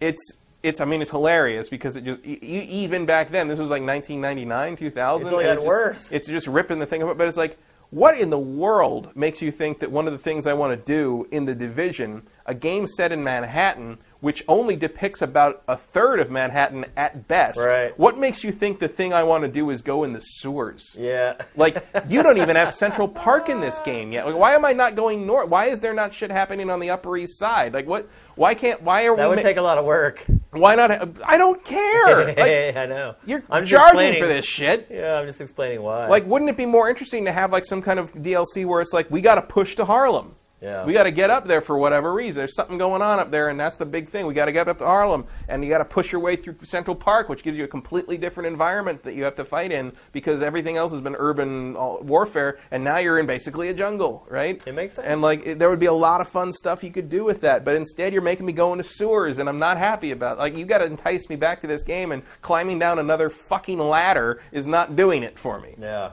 So Ubisoft, get it together, bro. What Like, the what? What I really don't get it, man. It's, again, it's a lot not of just weird them. stuff. It's like all, at the same time, like, you know, more and more as we close in, it's like, why are you putting Watch Dogs 2 out after the three biggest games of the fall? Like, what you're going to go like Titanfall this week. He's like, yeah, he said the same. This Titanfall 2, Battlefield 1, Call of Duty Infinite Warfare, and then Watch Dogs 2. Like, Yeah. Who's waiting for Watch Dogs 2 off? I think of it's cruising things? for a bruising. Yeah, that's going to be. na- and he, you know, he also, he, like he said, I mean, I know it was delayed. That was the reason it ended up in May or whatever. Yeah. It, they intended to release it in the in the holiday season, but it did really well in May. Maybe did, maybe yeah. May is where that game should be. I know you don't have a uh, Assassin's Creed this year, but like That's not happening though. Like it was pretty No. much done at Gamescom already. Like they're play people were playing multiplayer and it's ready. I mean, it, it would be smart to hold it. Even hold it. I don't know. February's looking just as brutal yeah, February's not good either. But I would say that game would do better in the spring. Even if you, sure. if you even got to get it out for the fiscal year, like like mid March, Yeah, you know. I agree. But we're not running Ubisoft. No, Let's move on. So we're going to talk about Deus Ex in a bit. Uh, we'll do a big, big section on that. Matt and I have both been playing it, but uh, it came out on the PC as well as consoles, and there's been a bunch of problems with it. PC game gamers are complaining about it. Seems to be a recurring trend with PC games forever, really. But you know, as time has gone on and PC gaming is, you know, people are developing basically for the PC first, and then they're kind of ported to the consoles. It's all this unified development architecture mm-hmm. that they're making games on. It seems to me it should be getting better. It doesn't seem to be getting better. No Man's Sky, another recent game, tons of problems on PC. They're saying that uh, the new patch is going to fix 90% of the problems or whatever. But Matt, so I watch pretty much every podcast, but I also watch Kind of Funny's podcast. And one, one of the things that they're notorious for is just outwardly hating PC gaming. Um, they make no bones about it. They say they hate PC gaming. They make fun of people who are PC gamers, which I, I completely disagree with that. I completely disagree with completely hating PC gaming. But I'm, I'm starting to kind of understand at least where they're coming from. Because it just seems like every major release when it comes out is broken on the PC. So, Matt, is PC gaming really getting better over time? um, I don't. You think back to the Warner Brothers stuff with Batman and Well, Mortal Kombat. Well, in the case of that stuff, it could only get better. Yeah. Um, and it, I mean, Arkham Knight works now, more or less. I mean, you know, well, it's like a year they later. had to give everybody all their, they had to give everyone their money back and pull it off of Steam. And uh, but in the you know, if you buy it now for whatever, like fifteen bucks or something, I think it costs now. Like it does work. Yeah. You know, it's still a terrible game, but uh, it, it does work. You're stuck playing a tank, but like you know, there's a couple. There's a couple rules in PC gaming. I would say, you know, uh, you know, if uh, what was what was the the meme going around uh, when Arkham came out was uh, uh, if you see uh, uh, what was it? If you see a PC port by Warner Brothers, warn a bro. um, and then Ubisoft, never buy a Ubisoft Yeah. PC port day one. I mean, Um, it's but not part- I just mean- those two, though. It's no, like but I mean, everybody. well, I think I think it's due to two factors, and the first factor is that everybody's got a different hardware setup, and it's impossible to test for every possible permutation. You know, Sean Murray did say that the, the, the actual serious you know incompatibility complaints for No Man's Sky was coming from about one percent of the user base, which I realize he may not be the most reliable source in the game industry, I but trust those numbers for what that's worth. yeah, and one. I mean, that's still. I mean, they sold about seven hundred fifty thousand copies on PC, uh, or at least on Steam. Probably that's not counting GOG, um, which I don't, was probably much less. I would think, but like, um, so you know, even that is like you're dealing with about you know probably let's up it a little bit, say ten to twenty thousand people whose game just doesn't work. Like Right. that's not even including like yeah, I've I've had like five or six crashes in hundred hours, which is you know kind of expected in anything. But like there's people that just it wouldn't boot. You know, so Right. that that's a pretty significant chunk of people. Um, so I think you're you're dealing with. You know, no battle plan survives contact with the enemy. Uh, PC games are probably more fragile than most in that regard because you never know what you know, with this video card, with this RAM, with this motherboard causes everything to go kerblooey, and you we didn't know that until it hit you know it hit the public because we didn't have that configuration in our QA lab. So that that that habit's always been a factor. The other thing that I think is probably more important is that the developers that make the games are often not the ones making the PC versions. Yeah, they do. A lot of times They farm out that they port. farm that port out to people very often now, and sometimes it's you know like the the Deus Ex uh, Deus Ex's PC version was a port by a company whose name I can't remember. Uh, but they also did uh, the director's cut of, uh, of uh, Human Revolution, and apparently got that up and running to a, a very you know it's, it's a solid ver- It PC is, yeah. version now. Um, but the thing is, like, yeah, you often, you know, and that was the problem with uh, the Warner Brothers stuff. Often is a different developer. developer yeah. does the port, and sometimes they either aren't very good at what they're doing, or they are not given the proper support and time to make a proper port of what you know, or, or the, the games being worked on for, for consoles, and they like oh they finally get the the assets and everything they need to make this port, but they get you know sometimes you're like you hear stories about like yeah that port was terrible, we had two weeks.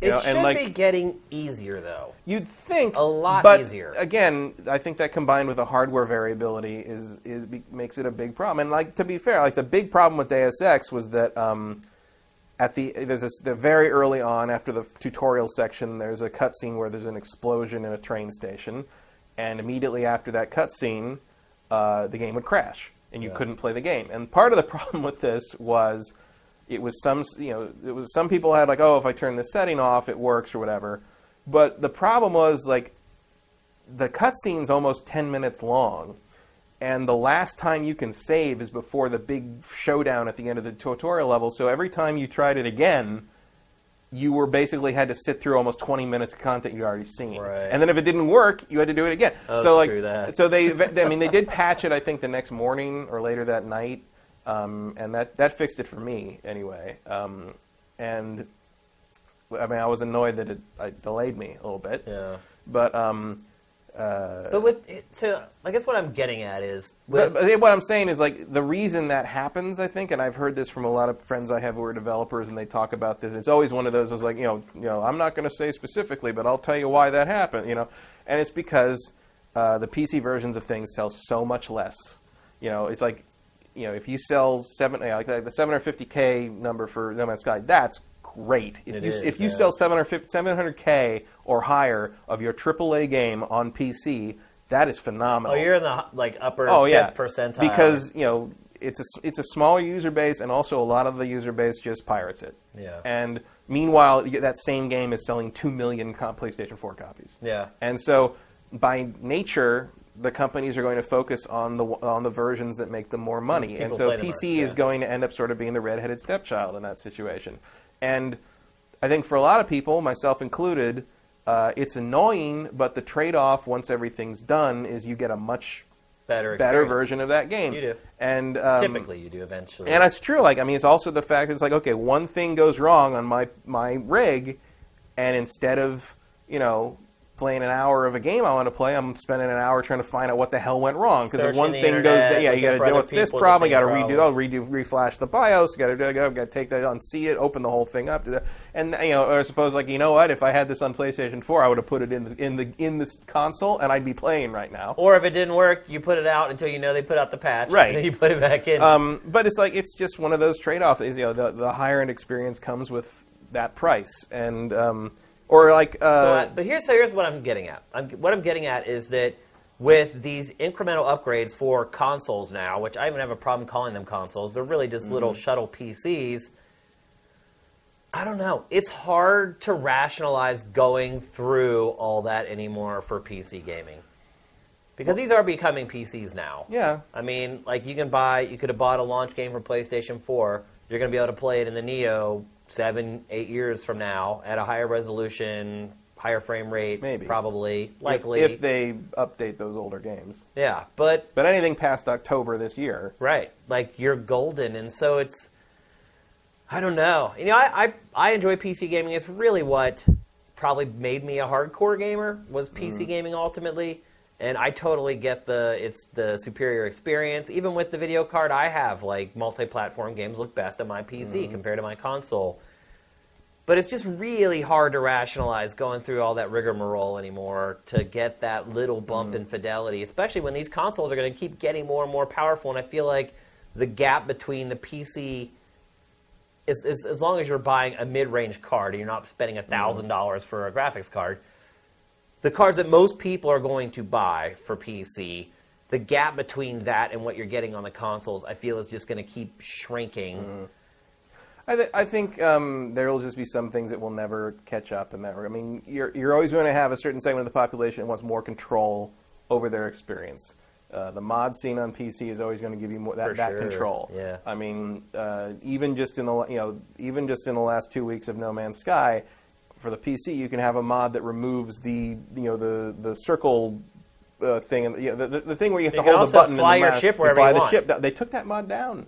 Oh, it's gosh. gone now. No one knows why. They must have broke the game. Some, it, well, it did in places, but it was still pretty fucking cool. Yeah. Um, or yeah, or uh, you know, Skyrim. You put enough mods on that thing, and like you're playing a different like a game. different game, yeah. Um, and also, you know, being able to tweak this, tweak that. Take, And- and you know, there there's are a lot of certain people. There are that people. work I know better. there. Well, then there's also games, there's people who think that you know, they're just the mere fact that they can pull chromatic aberration or whatever effects they or bloom or whatever they don't like off of their game. Is, Right. It makes it worth it to them.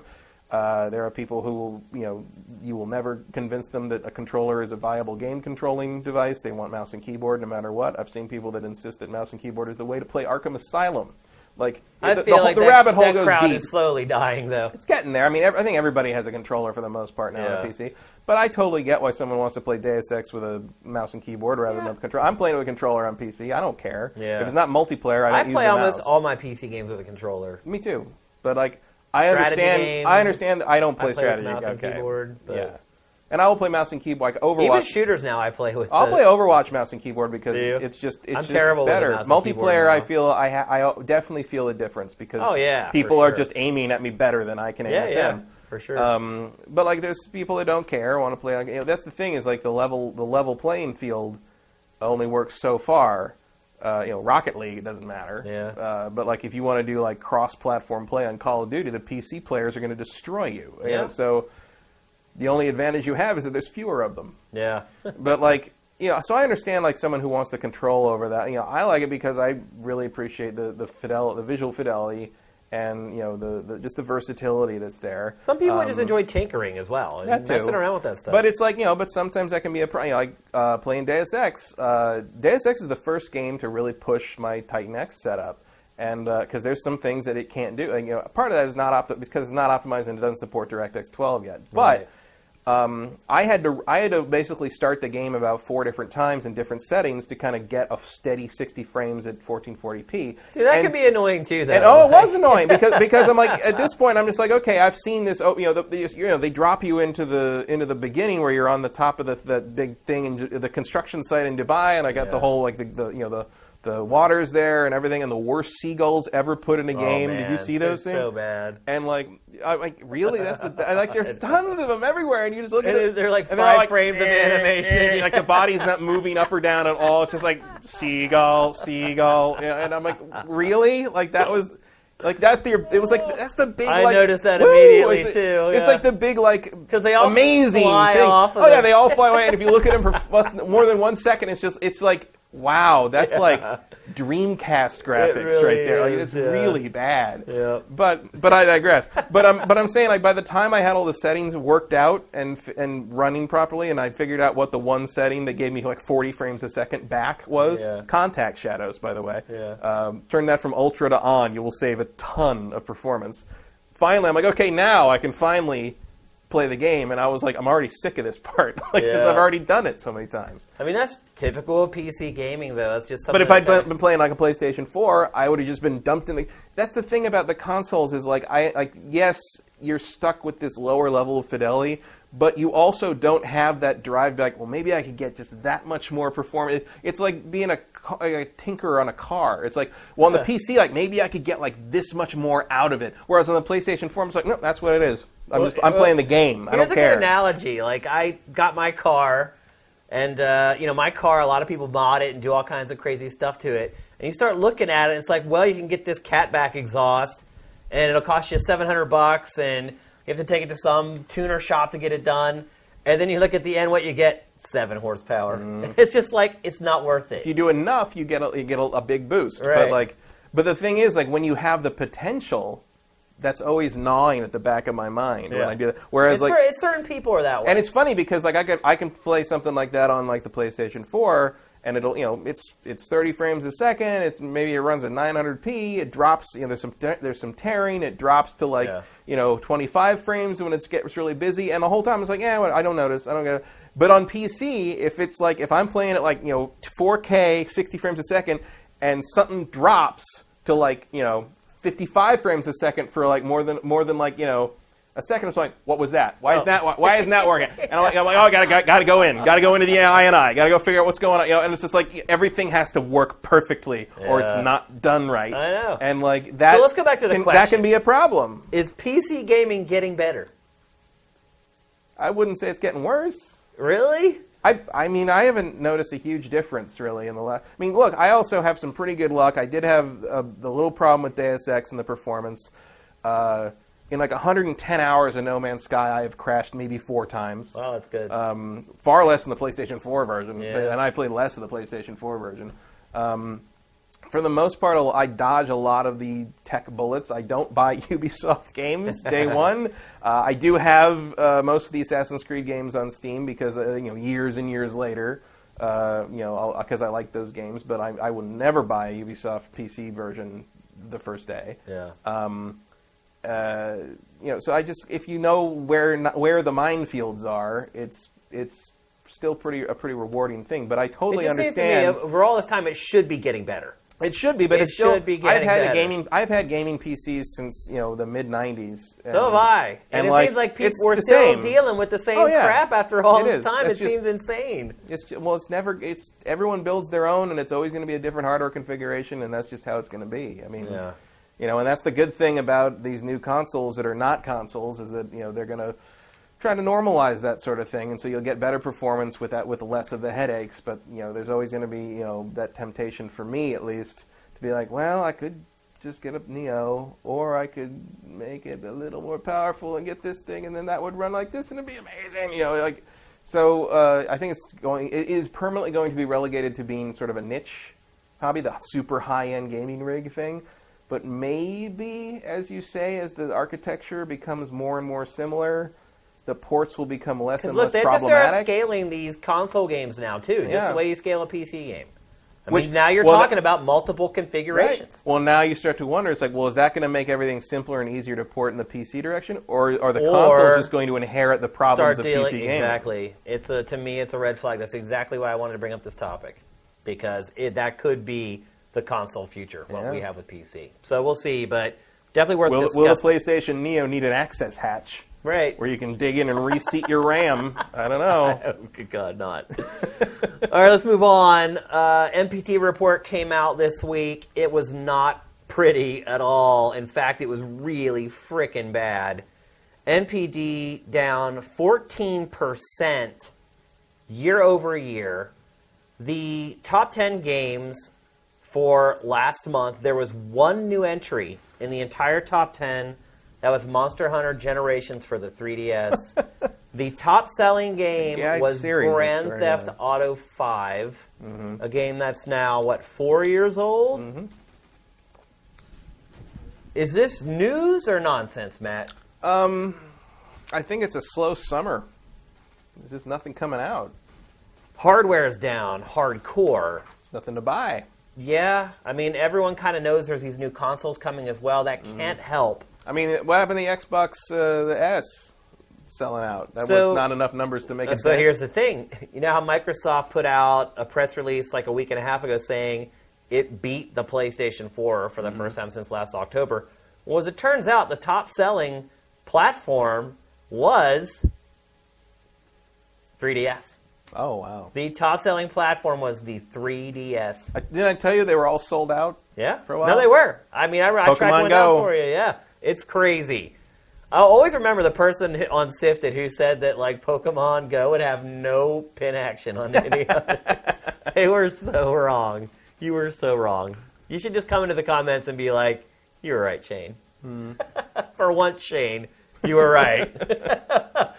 but do you think this is a cause for? I mean, fourteen percent, Matt. Yeah, I think I think it's um, not too big a deal. Just Really? Because, no, because I think this summer was a terrible release season. It was a. This is the worst summer drought I've seen in a long time, and also.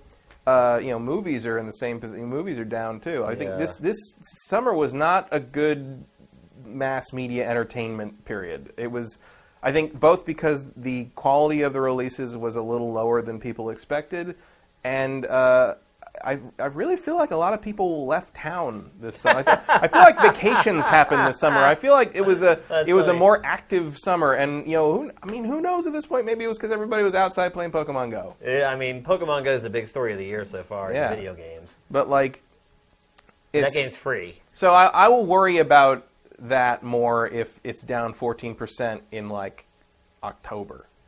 You know? This is like three months in a row. It's been down year over year. There are more consoles I just out think there now was- for people to buy games for. yeah, but I don't think there's any games for them to buy. And also remember that they're still uh, they're still just not doing digital in this, right? they are. Yeah, Which digital? I, I don't remember the exact numbers, but they're they're digital numbers as supplied by the publisher. Mm-hmm. So they're not actually tracking it. They're just getting the numbers. Getting from the the numbers from publishers, Yeah. but not Sony and Microsoft. yeah, Sony, and Microsoft will not give them the numbers. Yeah. So, like, I'm, I really feel like um, the, you know, the, the, the rise of digital plus really an empty release schedule since June, um, and the ones that did come out, uh, other than No Man's Sky, have been pretty much sales disappointments. I mean, Mirror's Edge certainly didn't do anything, Yeah. and I'm struggling to think of a major retail release beyond those two. GameStop did their financials today, as I mentioned earlier. They were down 7% from last month. And they said that their actual games and hardware sales were down way more than that, that their butts were saved by their pivot, which is to start selling like games merchandise and mm-hmm. game t shirts and all that Action crap. figures, yeah, That a- is like what's saving their butts right now, is that pivot that they did just like seven or eight months ago. Well, I mean, again, I think there's not a lot to buy if you're, you know, either a core or a casual right now, and the core people who are probably the most likely to find stuff to buy are all waiting for the hardware updates. Yeah. You know, like I don't, you know, I don't think any of us are dumb enough to go buy a PlayStation 4 right now. We got to see what they're about to offer. Yeah, I, I I actually disagree with you. I think there is a cause for alarm here. I uh, I've never seen at this point in a in the console cycle, which is kind of thrown out the window anyway at this point with the upgradable hardware and, and all that. But I've never seen at this point in a console cycle the sales falling that hard. And like, you know, announcing a slimmer version of a console, that's nothing new, that's happened. I mean, look, the at 1S, it sold out and it's Yeah. the, the industry is still down that much. Well, Like, you could also, I mean, this is this might be a bit of a reach, but we are in the middle of a very turbulent uh, election season. Yeah. Um, and I know, I mean, I already know of two separate instances in which I have uh, friends who are uh, having to move uh, because their landlords are selling all their property. I'm not kidding. They're selling all their property before November at fire sale prices because they're afraid Hillary's going to get elected and ruin the economy. Like they're basically like apocalypse selling. Why can't they do that in Los Angeles? I'll come and buy that property. I I. Lickety split. Well, because someone you're always going to have to live in a major urban area. But I'm t- this is like happening in like Oklahoma Right, and right. stuff, right? So if there's a lot of people that are like freaked out about whoever getting elected ruining everything, maybe That's people are like, maybe point. people Although are just like buckling down think- on luxury purchases. Although I think most people were in fear of the other candidate doing that to the economy. Right, but I think whichever side you're on, you are afraid of the other candidate doing that. You're so right, it wouldn't yeah. surprise me if a lot of people are locking down their luxury purchases right now until they see what the hell happens in November.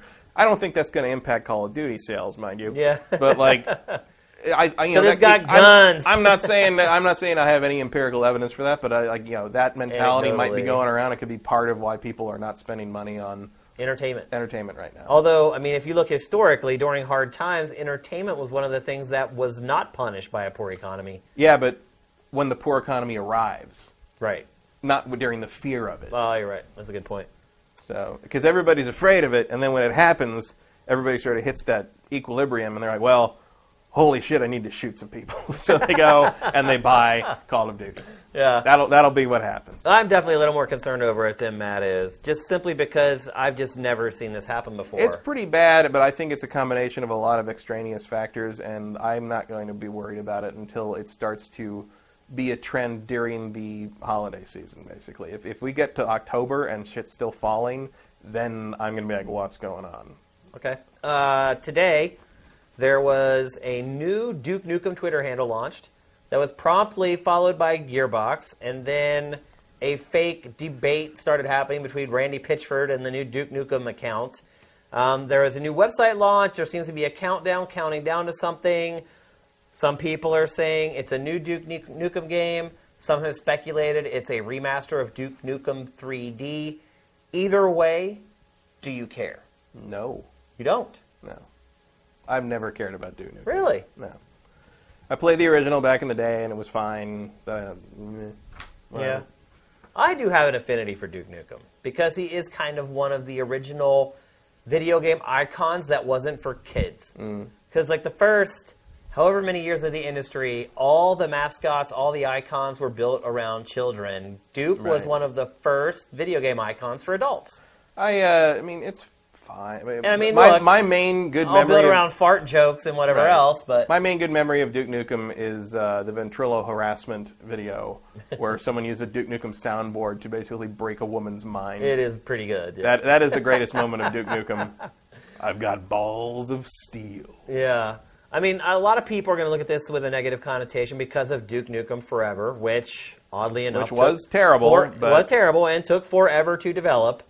But I, you know, I know it's not cool to like give Gearbox the benefit of the doubt these days Yeah, in a post-aliens colonial marines era.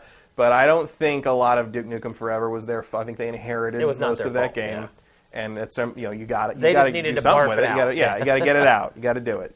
Um, and I, you know, I will keep one eye on whatever this is and see what they're going to put out. But because I do think Duke Nukem has a good game in him uh, in the modern era. You know, you can do that. Uh, Duke we'll Nukem see 3D was pretty good. I would argue that's probably the best Duke Nukem game ever. The original one, Yeah. like the.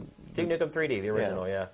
It's all right. I don't. I don't think I ever finished. That game was really long. It was long, yeah. that- back then, those those first-person shooters back in the day used to take forever. Duke Nukem Forever was going to be really long, too. They chopped like half the game out to get it out, so. the worst offender, I think, being the original Unreal, Yeah, yeah. which was like a 40, almost like a Yeah. 30, 40 hour first-person shooter. That that, doesn't was a lot. anymore.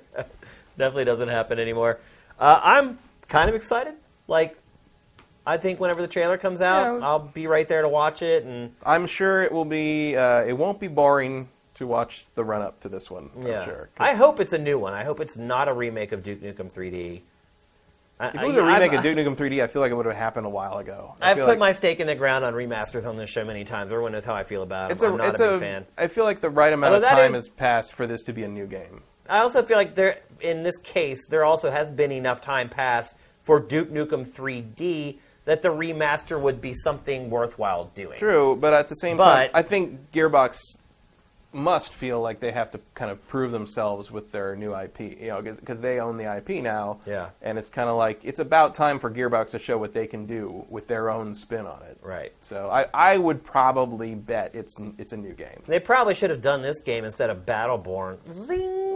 I got Battleborn for almost nothing on a humble bundle a I couple saw it. weeks It was like ago. 15 bucks, Fifteen right? bucks for. I mean, it was fifteen. You got a the ton of stuff for everything. so it was like fifteen bucks for like seven or eight games plus Battleborn. Right. Which means you got it for like five bucks. Right, and I actually wanted the other thing on the fifteen dollar tier more than Battleborn, so it was basically like I got Battleborn by default. Battleborn, they should just do what they just did with Evolve. Just make it free to play. Probably, yeah. Roll microtransactions in there. It's worked. Yeah. Now they just launched a brand proven. new co-op mode for Evolve, and like Yeah. it's turned its fortunes all the way around. So, Although some, you see the uh, so you're lu- you're lukewarm on Duke, yeah Luke Luke and the Duke. and I'm excited. I think uh, it's different. Also, that's the other thing. Like Duke Nukem is still different from anything else in the industry. Yeah. Mm, I guess. Yeah, I mean, there's still no other game like it. Maybe for good reason, but Yeah. there's still no other game like it. Yeah. I mean, he's a mm-hmm. he's a figment of video games past. Yeah. I mean, that's really where he's coming from. That's why I still have a little bit of a love for the guy. I, st- I still feel like he's some sort of ancestor of Gears of War in a lot of Yeah. ways.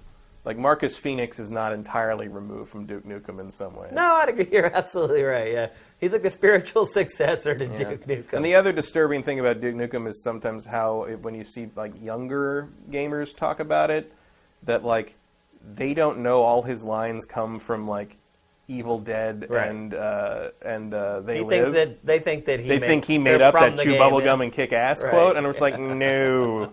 That was Rowdy Roddy, Rowdy Roddy Piper, Piper, yeah. at his rowdiest and roddiest. his roddiest. Whatever that means. You better and you you better recognize. That's all I'm saying. All right, let's move on. This past weekend, Titanfall 2 tech test multiplayer Mm. alpha. I regret I was not able to play it. It kind of sucked. They announced this at Gamescom, like it's coming Friday, and everybody else is all excited. I'm like, I'm leaving town. the good news is, is when all you guys are going to be watching this, which is Friday, the next one will have started. So both you and I will get a Mm. chance to play it this weekend. I'm definitely going to give it a go. I just want to talk briefly about the. I'll give it a try now because I kind of didn't you know make a lot of time for it because I'm like, oh, it's Titanfall. I know Titanfall. I'm you know, I'm sure it'll be.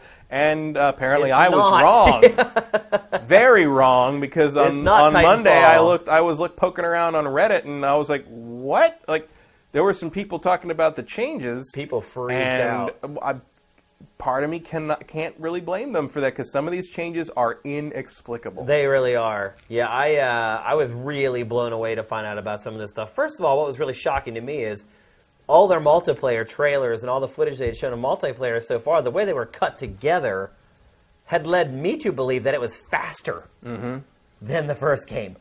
It's not. Mm-hmm. It's not. Everything about it is slower. Everything about it. Like Like it feels slower than modern Call of Duties. Yeah. Watching the footage. Yeah, yeah. I mean, the speed that you move at, the speed that the grapple Mm-hmm. hook works at, the amount of time it takes to be able to use the mechs. Right. Like, Well, there's people that don't get mechs Yeah. sometimes in matches. Yeah. Well, it, that's crazy. like- well, and it's like I I saw someone actually did like a breakdown of the speed in the game versus the first game Uh-huh. on Reddit. I don't remember the, the name though, but he um, he basically said so like when you're so basically you move uh, on the ground you move at like 20k 20 kilometers per hour on the wall up to 20 kilometers per hour, per hour in the first game. For, this is all first game. So on, on the wall running, you can move up to 40 mi- kilometers per hour, and in the air, you can move up to 40 kilometers an hour. Okay. In Titanfall, the Titanfall 2 tech test thing they did, on the ground you move it at 20, on the walls you move at 30, and in the air you move at 40. And so you are moving slower on the walls, but the key, I guess, he, that he said, this guy said was, first the, the FOV is smaller, so you feel more constrained. Right. But the fact that there's no acceleration, that there's that you are moving at that speed, no matter what. You're, there's because in the first game you could gain momentum. Right, yeah. And in this, as soon as you hit a wall, you are moving at speed.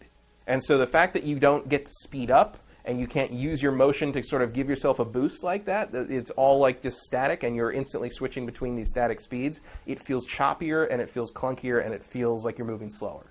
And I and I Not being able to I use buy Titans that. as often is I crazy. just smacked the microphone, but I I buy that as a good explanation of why it feels different. Even watching the footage, oh, for it sure. feels Yeah, yeah. different. Um, And there's plenty of footage out there. Yeah, and then of course, uh, Titans are no longer on a timer; they're a score streak, Right. Which does not reset between deaths, but you still have to do the scores to get to get a Titan, and the Titan meter decays It does. over yeah. time. So there are people who were playing the game that were not getting Titans. Yep. And there are people reporting like matches where like only one person got a Titan through the whole match. It's basically a pilot match. That's not what you play Titanfall No, for. not at all. So they've already done the 360. Right. They're like, we hear you. We're going to basically change everything back to the way it was before. Hopefully 180. But is this, yeah, exactly. is this where a beta in early access has gone completely wrong? Um, not if they fix it, but my question is Do you think there might be some people who played it the first weekend and were like, screw this, I'm never coming back? Oh, I'm sure. Yeah.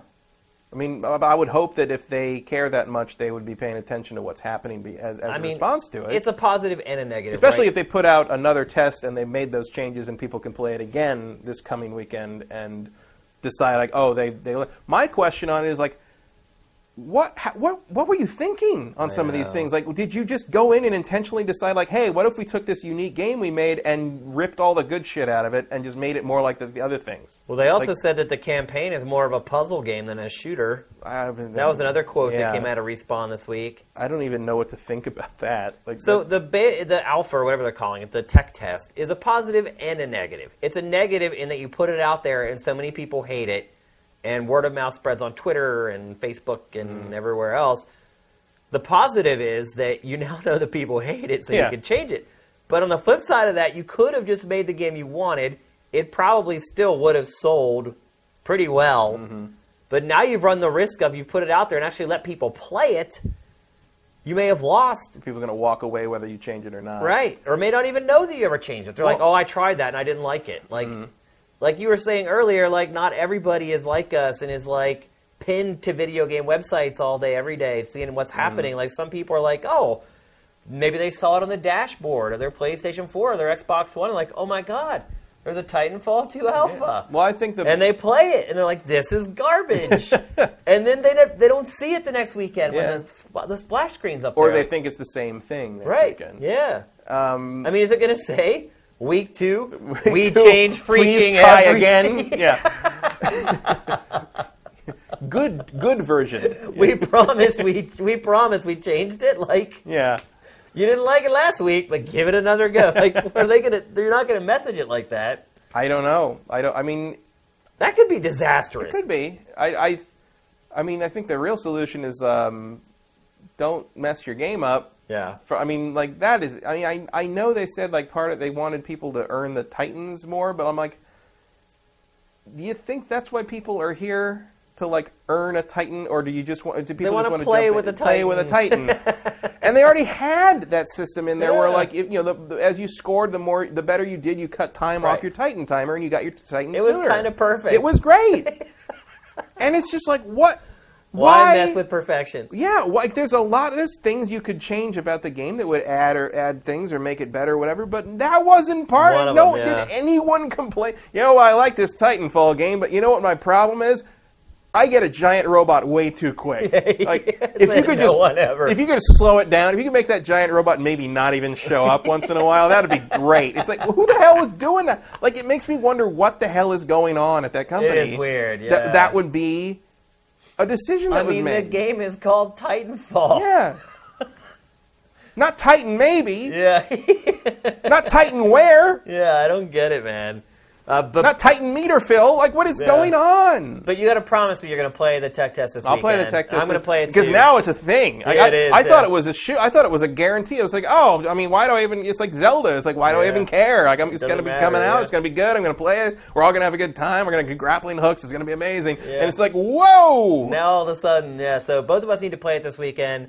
We'll come back with our impressions Yeah. for next week's show. It is at least uh, encouraging that they went. They so quickly were like, okay, we're going to change the Titans to like you know tick up automatically instead of decay. Uh, de- decayed. The t- Yeah. It decayed. I know. Like if you didn't do enough stuff fast enough, like that's the complete. uh, It's like you said. It's like, it's like are you catering to like the Mad Knights or the pros? Yeah. The people that play this as like a you know as as constant series as opposed It's to a very small segment. of like your that is not going to fly with your stoned audience. No. You know, the people that just want to like, you know, get stoned and play a, a giant robot game. Like Yeah. that's not going to work. And believe it or not, that's a big segment of gamers. And the whole thing, oh yeah, and the whole thing where like you know instead of rodeoing the Titans, you just take the battery out, and like the Titans can basically, you know, it's like people have already figured out. It's like, well, it's pretty easy. You just kill the guy who took your battery and get the battery back. Right. It's like so what? Yeah. As opposed to the rodeoing, if you did it successfully, takes that Titan out of the match. Yep. Which is like, I don't get it. I don't understand. there were parts of the game that they had nailed the first time Yeah. around, and for whatever reason, they had problems signifying which which of those parts they had nailed, and they changed the wrong things. Well, they had. Uh, I don't know if you saw the comic that somebody did on, on Reddit, but it was it's that comic where it was like the it's the boardroom. Um, No, it's, it's, it's, it. it's been done many many times before, but it's, it's like usually it's changed the words, but it's like the it's a boardroom, and they're like, what can we do for the for this new thing? And it's like you know two yes men like kind of doing like like let's do that, and there's like some guy like leaning there, it's like, and he always says something like, what if we just took this good thing we have? He says the reasonable thing, and Right. then the boss gets really angry, and the last panel is him getting thrown out the window of the office Yeah, building. and so in this one, it's like it's like he's like it's like what if we make it so nobody gets a gets a Titan uh, unless they perform like a god or something? uh, And at the end, it's like the board guy is, is like, what if we took a game that everybody liked in the first place and is now getting a wider audience and make it more fun to play and reiterate on the things we did right the first time? And then a Titan hand, they Photoshop the whole thing so a Titan hand comes in, grabs the guy, pulls him out, and crushes him. And I'm like, that. Oh, I mean, I don't know. Maybe that is what happened. It Who could knows? be. But, Something's uh, afoot over at yeah. Respawn. They didn't bring in that new CEO or whatever. Yeah, I I don't mean, know. I don't know. Vince had to kind of step away and be like, maybe I just need to concentrate on creative and have somebody come in and run the company. And who knows if maybe that had a bearing on it? Yeah, don't I have know. I have no real theory. I don't know enough about the inner workings of that company to know who's making those choices. But I I it doesn't shocked. seem like a Vince Zampella decision to no, me. No, well, or any of those guys. Yeah. Those guys know how to make a game. I like know. they, they, how do you? If anyone in the world should know why that first game worked, it's that. You know, they're talking about how they're treating it basically as a new IP. Yeah. Like they're you're, like the first game didn't really happen. They're like That's starting a from big scratch. mistake. I'm like, then why is it called Titanfall Two? Exactly. Call it something else. Call it Titanfall. I don't. Things starting to get a little uh, Yeah. Titanfall. Titanfall. Whatever. Titan. And high hopes and high hype, but things are starting to fade a little bit. I'll play it tomorrow, though. Help us, Call of Duty. You're our last hope. It really apparently. starting to look well. Who the hell thought that would, man?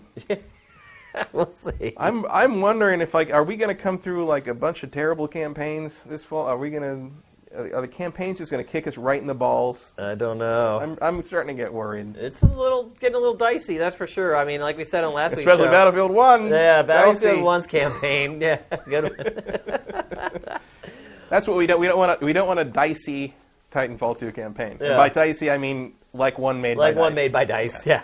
All right, let's talk about Dark Souls 3 DLC. You want to talk about Mario? No, we're going to skip All right. that one. I think we're, we're already kind of getting up against it for time. So, Dark Souls 3, the very first DLC trailer was released today, coming out right around Halloween, which is pretty darn Mm-hmm. good, good, perfect. good timing. Yeah. Did you get to watch the trailer for it? I didn't. I You didn't. didn't? I, I heard it was coming out, and it's again one of those things where it's like, yep, buying that. Yeah, there's a new boss. There's some new. Although to be fair, like. I haven't, I never even got. I'm, I don't think I'm even high enough level to do the DLC for uh, uh, Bloodborne. Oh, really? So uh, I, I have trouble being good enough to kind of handle the DLC on the Souls games. It's uh, so the DLC, no joke. obviously, I don't know because I don't play these games. Is the DLC typically more challenging than the base Oh yeah, game? Really? Oh yeah, like the it's the the old Hunters uh, one on Bloodborne. Like you have to be like level eighty. Really, Really? Recommend like I think it's eighty to even like start. And, I had no And idea. they, I mean, you go in and it's just like mm mm. Like Really? like, it's, they're they're tough. Like this That's is a strange this is- it's it's totally Souls. I mean, though. I mean that's right. exactly what people want. You know, I mean, Dark Souls two had a slightly different one in that like yeah, it was like that, but it also like fixed a bunch of stuff. I'm just saying for Um, financial reasons. I guess they just don't care about how much money they. I think that's the conclusion Those- I've come to at this point. They do not care how many copies they sell Well, of they this care, but they sell to a very specific audience. They sell about two to three million copies, and that's their audience. Like But they could sell a lot more. We could always sell a lot more, but you know, there's a, they They pick just your audience. choose not to by making certain design design decisions, basically. I don't know. I don't know if a. Uh, I mean, what would it be to sell 10 million copies of? Well, I mean, they could have sold you Bloodborne DLC if you didn't have to be that level to play it. Well, they it. sold it to me. I just haven't gotten around to doing it yet. That's the other thing is I think a lot of people a lot of people do buy the DLC on this even if they're not ready for it because they want to support the game. right. Um, the, the the community for Dark Souls is very united in terms of trying to support these things and show their their love for it. And so I'm sure. Uh, you know, even if you're not ready, I mean, most people who are playing these things enough to want the DLC are going to be ready for. I mean, on Dark Souls 3, I think I'm set. Um, I'm, I'm much further along. But Bloodborne, as much as I liked it, uh, I just wasn't there yet. And uh, I am there yet now, but it was like I, I just haven't started that DLC yet. I did buy it. Seems like um, a little bit late for DLC. I thought it would be sooner, yeah. It would have been good to have that in kind of the summer doldrums, but Halloween's a good time for I that mean, too. but so. that probably could have been the second one, right? Yeah. I mean, I don't know. I don't know what they were doing. They did have. Uh, I mean, I'm interested to see if they address some of the weird problems the game still has. I mean, I don't think anybody quite figured out what they were doing with poise yet, because poise was a very different thing in the other Well, I believe they've admitted that they made a mistake with Poise. Finally, for a long time they were saying it's like, That's oh, you just, you just don't get how it works, and Right. was like, it doesn't work. like that's the problem. And the, and they're like, oh, it, it adds invincibility frames to the roll. That's what poise. Like that's totally not what poise is supposed. to. That does that doesn't even make any sense. Like it's, it's I, I'm hoping they kind of maybe backtrack on that and fix it up because it really ruined. Uh, I'm, I don't play like the big bulky heavy armor build, builds, Yeah. but like poise is how those work, Right. You know, Yeah, in, yeah. in the other games, and so all of a sudden people are like, oh, I can't, I can't do the build I like to do, which is a problem. Yeah. Um, so hopefully they, they kind of get all their all those ducks in a row. Maybe they wait waits waited so long for the DLC on this because they're like our game's tough and like we have to wait for Yeah, people to like be. get through the game to get to the point where they be. could actually buy it. That's true. Um, there is no real hurry for DLC on these games. I Oh, figure, it's yeah. evergreen. Yeah. They could release it three years from now and people would buy it. Oh yeah. Which could happen because they're never saying know. they're not doing another Souls game. Although I don't believe that at all. Oh, it's not gonna be called that. There's gonna be that game, that formula with a different Name setting. on it.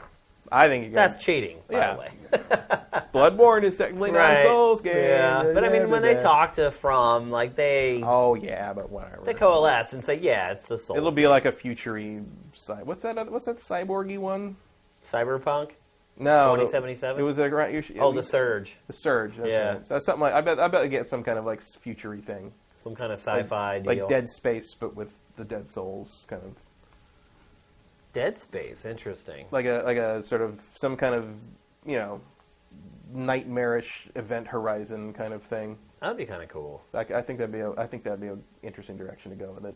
I think a big part of the game's appeal, though, is its uh, its aesthetic. Like Somewhat, but I think Blood, Bloodborne's aesthetic was very different from Dark Souls. it's still in the same realm. Somewhat, but I think you can do that in a sci-fi setting as well. Yeah. I mean, you can you know a, a, you make the ship big and gothic enough, it's still a dungeon. They could do a zombie game that way too. Yeah, that's a little pedestrian. I mean, that, they kind of have zombies already. There's already zombies all through that thing. I, I think a really crazy, like, you know, Lovecraftian um, space kind of event horizon, space marine sort of thing would, like Space Hulk kind of thing would be interesting.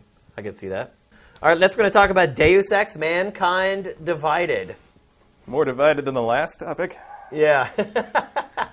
I uh, have you been enjoying it, Matt? Yeah, I like it. I mean, that is, you know, I've, I've come to kind of come to grips with the fact that this this is not my favorite subgenre. The the kind of first person shooter RPG sort of Deus Ex, um, you know, was it Deus Ex System Shock? Bio, I mean, I like Bioshock a lot, but it's like Yeah. um, I I find it like frustrating in places where like, especially because like, like very early on after the fir- after the, once you first get to Prague, you're supposed to go do this thing, and the thing you're supposed to do, you are blocked by a thug guy, Yeah. and you're like, it's like okay, I'm like, well, I, okay, I know I could just shoot him in the face.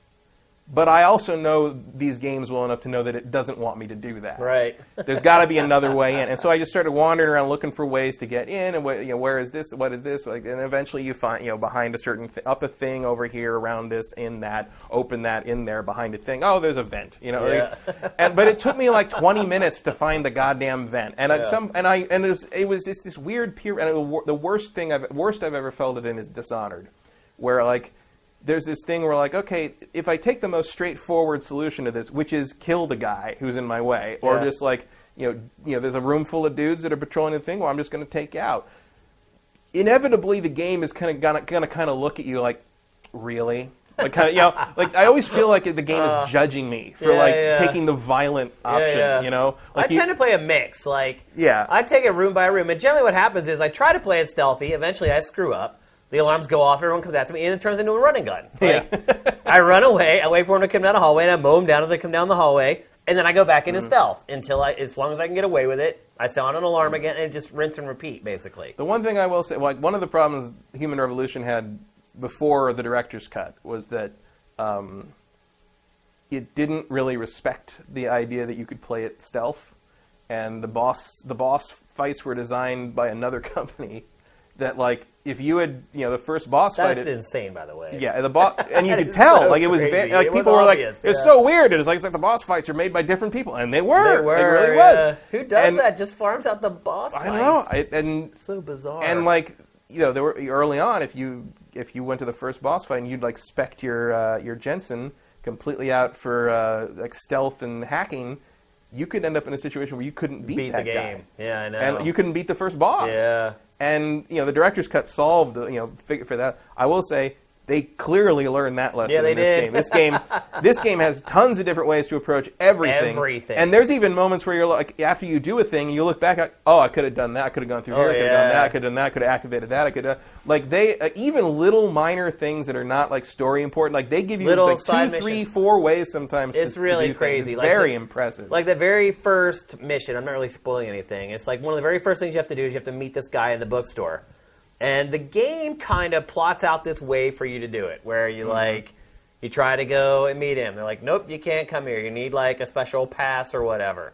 And then you find out there's this person who's counterfeiting the passes. Then you go and find the counterfeit person. Then she tells you so you can do this like 7 8 step process and finally meet the guy that you want to. Or I discovered after I had done it, I found a great, and I could have skipped all of those steps. It's insane. I could have skipped every one of those steps and went immediately into that bookstore. And that to me is freaking awesome. So, so I got burned on the first mission, but it changes how I look at everything after that now. Now every mission after that I'm like, okay, well, the game is telling me to do it this way, but I guarantee there is a much easier, faster way to do mm-hmm. this. And you start looking at the environment differently, doing exactly what you said. Oh, here's this grate. Where does this grate take me? Oh, it takes me out into this alleyway where there's nobody, and I can climb up here, and now I'm on the roof. And then it comes to this, and it. I love how the game does that, man. How it just kind of. It's like a butterfly in a cocoon, and it spreads its wings, and you're like, oh, wow, look at the options that this game gives me. And then that's just extra to the combat and how you handle each little scenario with each enemy and I love the freedom that this game provides me. But going back to what you were saying like I don't like the game setting or the aesthetic of it. Like I just I don't people call this steampunk. I don't really think it's steampunk. oh, it's not steampunk at all. I think it's just like It's- it's kind of cyberpunk. like cyberpunk or whatever. It just seems Yeah. like generic futuristic action to me. Like Yeah.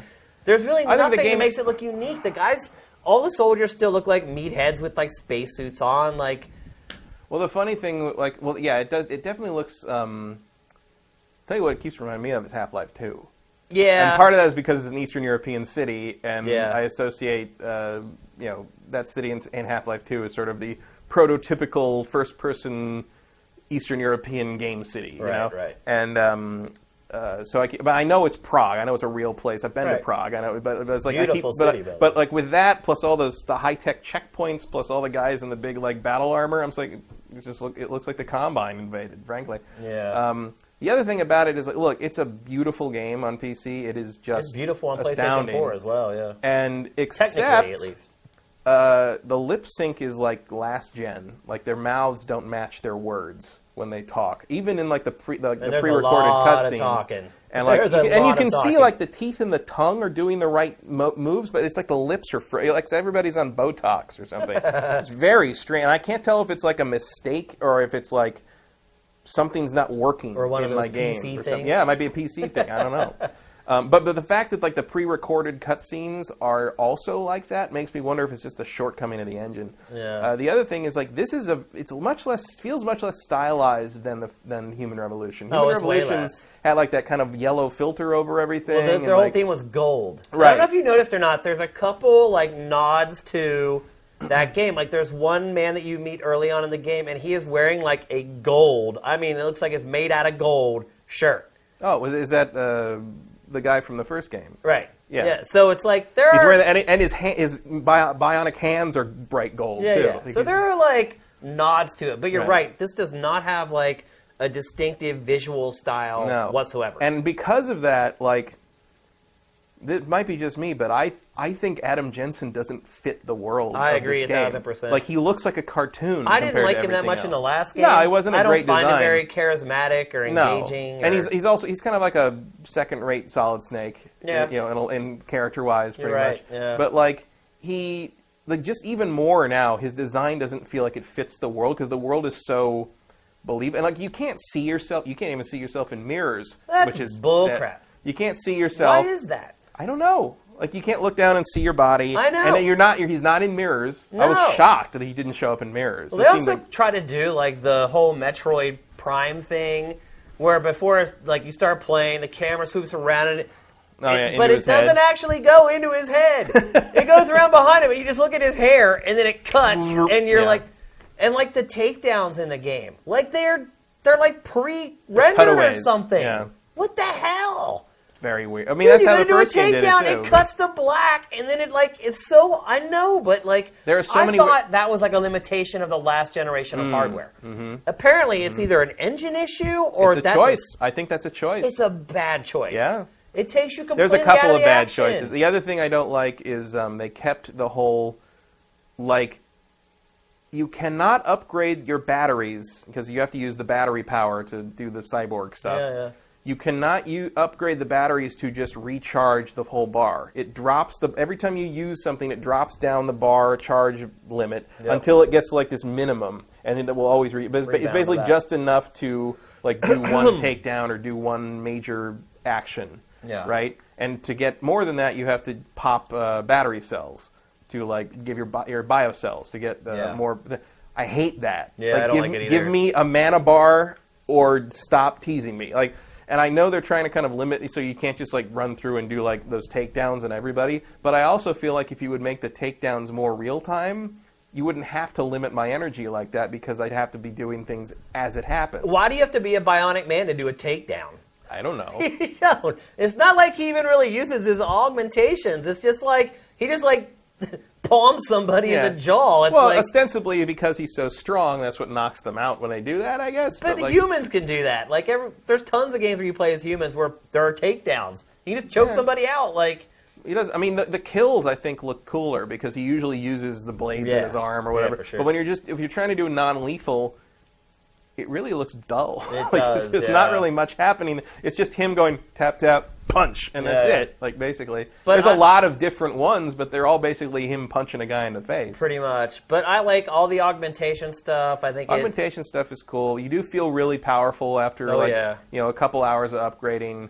Um, oh, and you like can you can feel it. Yeah. Every upgrade you can feel in the game, Oh, yeah, which definitely. is not always the case. And I do- Especially for a game that's 30 to 40 hours long. yeah, I did. I do think I was not pleased because I did. I bought the the, the Green Man Gaming, uh, you know, full. They basically had the full deluxe version with season pass for the same price as you know retail. Regular. Wow. So it was like sixty four, I think. Wow. So I deal. so I just got that. Yeah. Um, and it comes with the pre-order thing of like all the you know the the upgrade packs. Or like you, you get basically a bunch of uh, ammo and Praxis kits and guns and whatever in this storage thing. You transfer them and stuff. Here's the thing: uh, some of the stuff is permanent, like the like the guns and stuff. But like credits, the credits and the bullets and stuff like that, they're they're categorized as consumable, Mm. and they will never show up in another playthrough. wow. If you started a new Oh game my of this God, game, if you start a new game, all that pre-order stuff doesn't show up again. Just just the, the stuff they consider permanent, like the guns, the hardware. What? But consumable stuff like the credits and that stuff is gone. if you use it, if you transfer it to your inventory for one game, no other playthrough will have that. Hasn't And- been this. This game has been a disaster from the beginning And for all its. oh yeah, remember what that, the original pre-order scheme where they had to, Yeah. were going to unlock all these Yeah, other yeah. things. Yeah. So all this stuff. So if you start a new game of this after already using it once, It's gone. It's gone. And they've already said like the the developer said like yes this is this is how it works. It was it's not a it's not a bug. That's how it works. And it's the, the wording was something like this is a first party decision, which to me sounds like Square made us do that. Or does it mean like the platform holders made them do that? No, because there's too many different platforms. A first party decision makes makes it sound to me like Square wants to sell you microtransaction bundles of Wow. this shit, and that is well, why we it couldn't shouldn't be it that big of a surprise. No, but I'm saying like the fact that that is not renewable for a new That's playthrough insane. is, cr- and I, you don't need any of it to, to get through the game. I mean, it's all bonus. I mean, it's, Yeah. it's you don't need any of it at all. The game is more than generous with you know money and praxis upgrades and and ammo and all. You know, and anything you don't have, you can craft. I mean, Yeah. it's not like anything in that pre-order bonus is ne- necessary to play the game, but it's just so cheap. It like really it's is. it's just such a it just it's dirty. It like is it feels dirty. dirty to me. And What What do you think of the story? I like it. I mean, it's it's Direct continuation of the Direct last game. continuation, They even show you a um, synopsis of the last game. for up to it. something that's been made over the last three years. It's shockingly current. man, it's mind blowing. Like it's yeah, it's It's it's like current up to like the last like four months. last few months, yeah, and like not even just like the Augs Live Matter Lives Matter bullshit, Which is crazy which on is its like own. yeah, crazy in the sense that like not really the time. Do you think that they slipped that in last minute? Oh yeah, Yeah? no, no question. I mean, well, I mean the, the the Black Lives Matter thing has been around for three years now, so it's not like they needed. Oh, it has. I was. Oh yeah, that. it was founded founded in 2013 and came to prominence in summer 2014 with the Ferguson stuff. Right.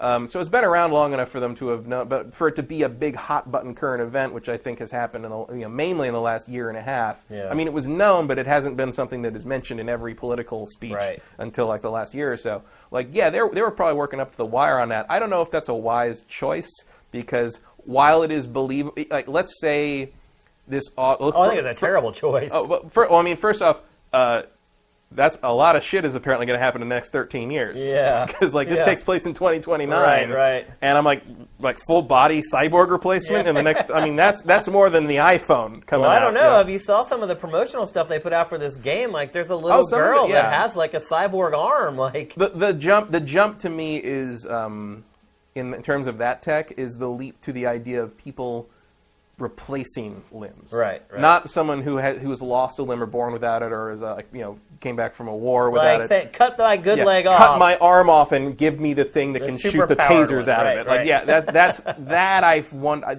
that's going to be an interesting bridge to yeah. cross. Yeah. Um, but I can, if that kind of divide happened, I can totally see Aug, Aug's Lives Matter being the slogan they adopt because Oh, yeah. of the Black, Black Lives, Lives Matter, Matter, for sure. suc- the, the movement. well, I think X Lives Matter will be probably I think that will- yeah, go yeah, on for a for long sure. time. Yeah.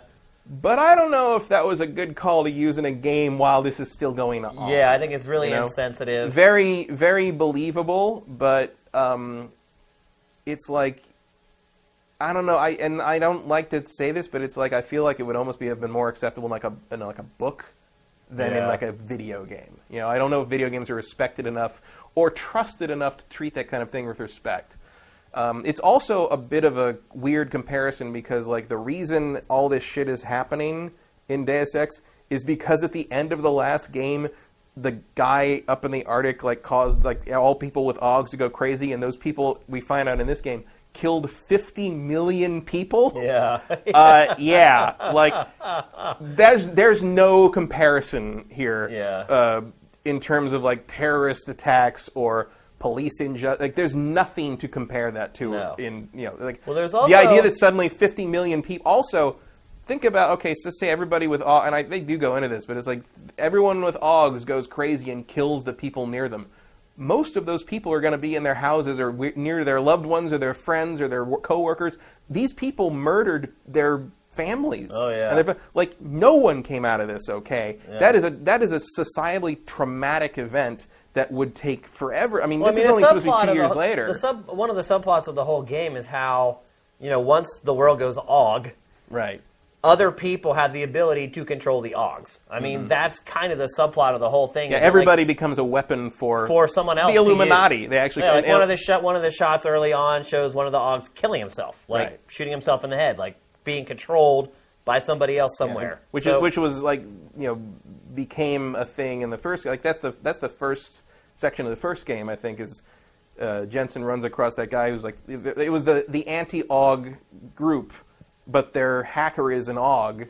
Right. Who then shoots himself, and it turns out he was being controlled by somebody else. Right. And like the idea that you know Augs can be controlled by outside forces becomes a whole concern because these are, they're, they're basically superheroes That are know, weaponized, superhumans that can be weaponized by anyone. And then there's more of that in this game where, like, you know, Jensen's got all these, you know, because you have to have new abilities in the new game. Right. And the way they explain the new abilities is like, oh, someone installed a whole bunch of crazy experimental shit in your body, and like, we don't know. And it's like, and he's like, you know, he doesn't, he didn't know that was there. There was no way to tell, but somebody had done it. And it's like, it's that kind of body horror of like, you don't have control over your own body because, you know, everyone kind of, you know, every human body is sort of the same, on a very basic level. But now, now you know everyone's like looking at Adam Jensen and going like, I've never seen stuff like this. You know, everyone you don't know what's under that coat anymore. Right. Well, also It's the know, ultimate concealed big carry. part of our society in particular is having your rights over your own body. right. And I mean, it, it kind of goes to that whole abortion thing, and then there's like the whole like the faction that wants to deport all the Augs, and Mm-hmm. Yeah. that has a little bit of like the whole Trump undertone Well, to it. you've like, al- well, and you've also got um, uh, kind of a Second Amendment thing happening too, Yeah, because it's like, you know, now you're literally talking about the right to bear arms, right? Because the gun is in your arm. your the gun is your arm. Yeah. Yeah. And then I, I thought initially it was weird that they, And despite all of this stuff that's so relevant to what's happening now, I still find myself completely disinterested in the no, story. like the world is way more interesting than the actual narrative that Adam Jensen is going through. Yeah, through. the people are just so boring and like cardboard. Like I just don't care about any Mm-hmm. of them, and that's like the first thing you need to do with a story for anything is make the reader, the viewer, care about the players. And like this game starts, and it's just like you're there's like 50 people that are introduced in like the first like 20 mm. minutes. You're like. Who the hell are all these people? Yeah. And that's after you watched like a 15 minute synopsis of what happened in the last game, where you're introduced to another 50 people. It's just like and then a whole briefing section. yeah, it's just and then you're dropped. much. You're dropped in like it, the the tutorial like mission at the very beginning. Like it's on one hand like it kind of shows you what all it shows you all the cards Right. to some degree, but it also like it's such it's like the most generic infiltration. Like you know, special so ops mission you can slow. imagine, and it drops you on the on the roof of this this construction site in Dubai, which is supposed to be like their big like oh look how pretty the game is. But the part of the problem is like the, I mean the water's great, the dis- draw distance is great, the, the the everything you know you're high up, everything's blowing around like there's physics everywhere. There's sandstorm you know there's a, yeah. the sandstorm's great. But you're dropped on this roof and you look out, and one of the big things that's happening that like makes this there's hundreds and hundreds of seagulls. yeah. And these are the worst seagull They are, models yeah. and animations I have seen since probably PlayStation 2. I don't they are every they're all flapping their wings at the exact same rate and the bodies don't move at all. They just sort of like sh- you know It's sort of bad. like move on a straight line through the air and it's just it's it's the whole game kind of has this weird like it looks great if you look at it, and then if you start to look a little closer, you're like, wait, what is that? Why is that? Why is why is everyone's skin look kind look, look like it's kind of dirty? Why is Yeah, it? it's like when people tell me, "Oh, you don't look a day over 30," and then I'm like, "Look a little closer." Yeah. lean in. Yeah, Lean in. exactly. And it's like, uh, so it's, yeah, I mean that's nitpicking, but um, Yeah, yeah. But I think overall the game looks great. I'm playing the PlayStation 4 version. There is pretty significant screen tearing, but otherwise it's definitely in that top tier yeah. Like of I said, PlayStation 4 this games. is the first game to really push my Titan X setup. I mean, um, look, it's not it's- Uncharted 4. It doesn't No. quite get into that area. No, and it still kind of suffers from. Uh, they work a little too hard to make you feel like you're in someone's head. I think there's a lot of like, you know, like. well, the, his narration is constant. I well, mean, no, I, I mean like in terms of like the camera presentation, Yeah. where like, you know, there's yeah, a, it does the whole spin around spinner- in the back of the head. No, I mean like when you're actually playing the game, like you know, there's a, there's kind of a, a an uncomfortable like artificial Overlay. over no acceleration to how you turn and like when you're Oh, when the you, aiming in this game when you terrible. climb and when you jump down from things, there's a very exaggerated camera shake, like you know, like It'll show your moving. hands coming down. Yeah. Yeah. and it's just like to me, like to me that just sort of makes me annoyed. Like it just sort of like I'm like just let me play. Like I I know it's not realistic to have the camera be steady and moving around all the time with like no head bob, Yeah. but like I think this game goes too far the other direction. I have problem a- problems aiming. And Feels the, like uh, it's way too jerky. Well, part of that is I'm you, getting you used expect, to it, but you're expected to upgrade the the, the Right. gunplay thing, which does help. But like you start out very shaky because the thing is, the game another Metroid comparison. It does the the Samus thing where he starts out pretty well upgraded, and then Loses very early on he loses everything, and then you have to earn it and all all of a sudden, it's like all of a sudden you can't do anything. Yeah. like you because for some reason I guess you need software programming to have your bionic legs jump higher. Yeah, yeah. I don't know. I don't know how that works. It's like it feels like maybe your legs should just work or not work. but- yeah, Okay, sure, we'll go with that. new firmware, Matt. Yeah, I mean, can change the experience completely. It's like how they upgraded the firmware on my Vive, and now my Vive can uh, weld. Yeah. I will say though, I am enjoying this game. Yeah, Um, I'm having a good time with it. I've just kind of let the story go in one ear and out the other. I don't really care what's going on with the characters that much, but the gameplay, the emergent moment to moment gameplay to me Yeah. is worth the cost of the game. Well, I think like similar to kind of you know Fallout or or Skyrim, uh, the sto- the main story isn't particularly grabbing me, but like the side quests are great. And There's lots of, really cool little Yeah. Easter eggs and nods and like in this game. and finding like the little the doing it like just exploring and finding little um, you know it's the opposite of No Man's Sky. It's like exploring and finding little things that they place. One of my favorites was uh, there's an art gallery very near where your first apartment is, and and if you go down in the in the basement, uh, there's like a little stage for the Stage, play, yeah. and if you look at the at the the ebooks, they're doing. Um, the play called uh, uh, uh, Rossum's Industrial Robots, which Uh-huh. is a 1920 Czech play um, by a guy named Karl. I can't remember his last name, but that play is about uh, robots. About you know this guy makes all these robots, which are actually biological, cre- like replicants in Blade Runner, but he builds them. Yeah, they're yeah. biological people, but he builds them, and they're basically meant to be uh, slaves. They're meant to be workers, and there's a big revolution, and they kill all the humans. Yeah. It's and it's the it's the play. The, that's where the word robot comes from because that's the Czech word for worker, which comes from their word for slave. and this is happening in Prague, which And is this is that's why it's in. Prague. You know, Yeah. because one part of one of my early criticisms, I was like, I feel like Prague. I've been to Prague. I know people from Prague. I know Czech people. They don't do the segregated yeah. kill them all, ghettoize the. They don't really, like that's Prague. Yeah. Doesn't really roll like that. But because Prague is the birthplace of the modern idea of the robot, I think that's why they've said it there. And like Yeah, that get it. little that little nod was like, oh, that's such a cool like little thing. You know, No, I agree with you though. so like the little, the detail in the game is incredible. Yeah. Which I think makes like the bigger overarching story all the more disappointing. It's like it is more interesting to talk to the little Mm-hmm. NPCs and side characters and do the side quests than it is to go through the main quest. Yeah, I'll, I'll say But this. the gameplay is so fun Yeah. that I'll, I'll, I'll struggle through it. yeah, the Like, gameplay in the world is way more interesting than who I I, like- who I am. I like the gameplay in the world in this way more than Fallout 4. Yeah, I like it way more than the first game. Yeah, I, I think it feels much more organic as it opposed. does. It's still very similar though. It's similar, but like I mean, if you did not, here's what I would You say: could- if you you, could did see not the like Human scenes Revolution, you will not like this No, game. but this is this is m- that, but more so. Yeah. And I think the expansion of the size of the areas and the organic feel of the areas makes it because like Human Revolution, while I liked it, it felt smaller and more Oh, yeah.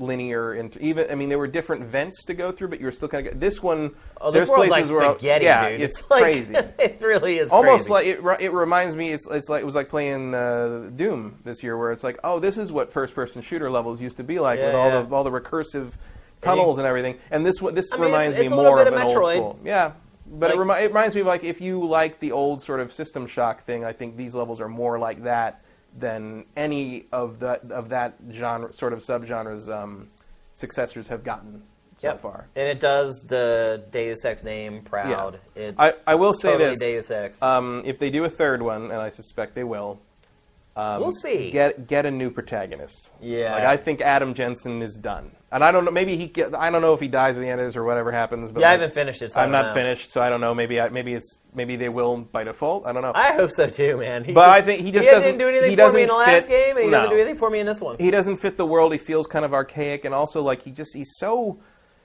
out of place in the. And it's like there's it's like and you know everyone's like acting very fairly naturalistic and talking about things, and he's sitting there doing his Solid Snake impression, and it's like. Dude, you're in a world where like people who are augmented, especially very visibly like you are, are not trusted, and and you know where maybe don't have the same facial hair as the devil yeah, you know? And like i mean it's hard enough to trust a guy who has his sunglasses built into his face. Yeah. it's like he's, he's running around wearing trench coats with paisley shoulders like Yeah, some kind of like weird goth who could only make his clothing out of his grandma's furniture and like with with the, with the shades on all all the all times indoors like you know, even though I'm like dude they're on your face you can take them off in I mean just uh, you know Yeah. and where do they go I don't know. do they go in his head They go up to his eyebrows. I don't, I don't know. know. They, they go sideways. They, They come just out- go kind of just yeah, And, like, zip in so, and like, out. Do they those little deconstruct? frames like Yeah. Do they deconstruct? the- or do they do they like go inside? Because he sleeps with the. I mean, obviously these things don't come off. Yeah, they're permanently. so like, he's just he just sleeps like that. Can you imagine rolling over it on that in the in the middle of that?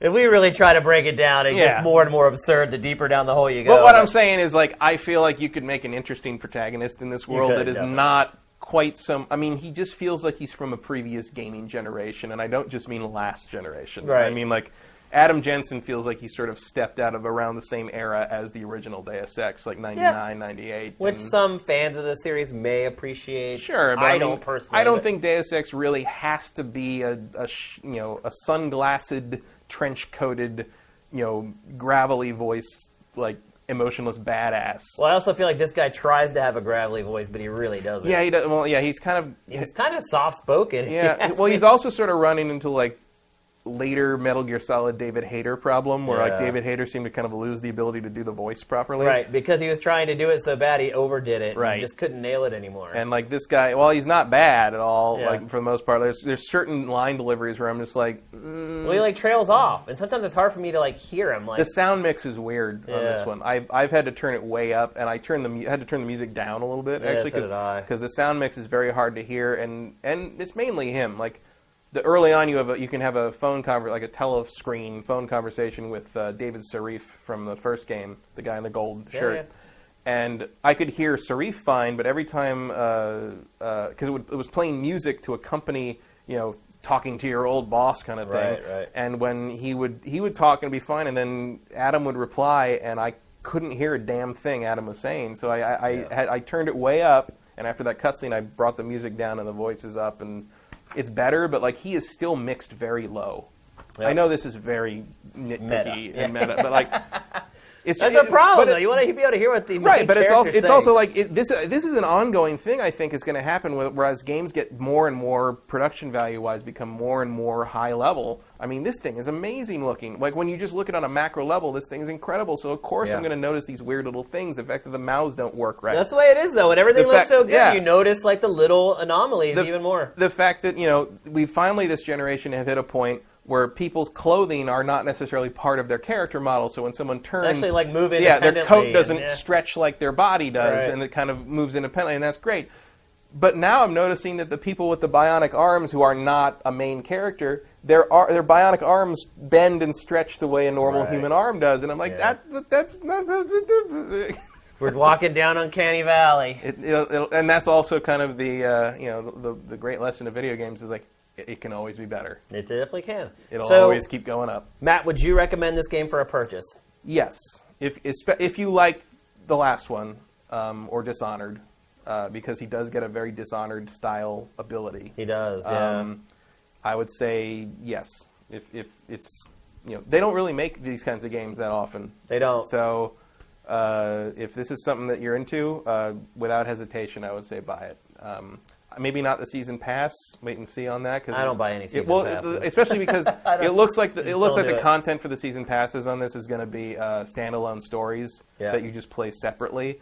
And I don't find that particularly interesting. Really, I, I'm more interested in games that kind of incorporate it. So, um, but but on the plus side, that means that you lose nothing by waiting to see what they are Yeah. because you're not going to like miss out. And even the first one, when if you go to select it in the extras thing or whatever, or, or uh, JC Stories, I think it's called, or uh, um, or Jensen Stories, uh, it it actually warns you like this thing this takes place during the game and could spoil some things, so maybe you should play the game first. Right. So uh, I wouldn't worry about the DLC.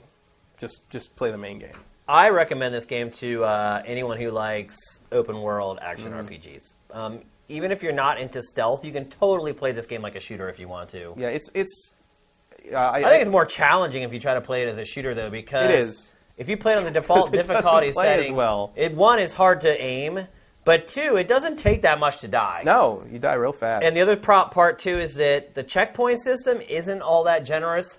Like Mm-hmm. I before I learned that I needed to like manually save pretty regularly. Like the first time I died, I was like, oh crap! Like I got taken back like a Mm-hmm. good ways to like something I didn't even realize was a checkpoint. So, uh, but otherwise, like I'm having a blast with this game. If you if you're the type of person who has like your game eval ratings and have the story cranked all the way up, I would probably stay away from it. Even though the kind of the unless- side stuff is pretty Yeah. engaging. unless you can, you know, unless like say Fallout Three, you hated the main story, but you really enjoyed it because you got to look through buildings and sort of piece together what happened in those. You know, Yeah. the environmental sort of storytelling. cool There's a lot like of stuff like that in this game Yeah. that's really good.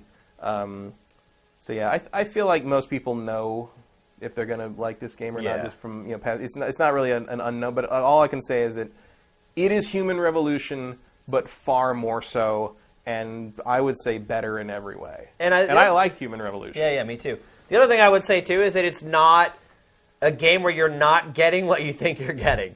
So with all Oh, yeah. like the uproar Yeah. over No Man's Sky and like saying, well, was this Oh, yeah. stuff supposed to be in there? Was it not? This is exactly what you This thought. is what exactly what you thought it was going to be. So I guess that's the best way to describe it. Uh, I definitely recommend it if you like. Although if you are going to buy it on PC, um, have a have a rig, man. This thing is a beast. it's the first rig or first game to bring his rig yeah. down. I had it was um Dual Titan X's. Yeah, so so I could get it, and part of that is because it doesn't support DirectX 12, and I think they have some optimization to go. But I, I can run it. I had to do some experimenting, but I had to. I can run it at 1440p, 60 frames a second.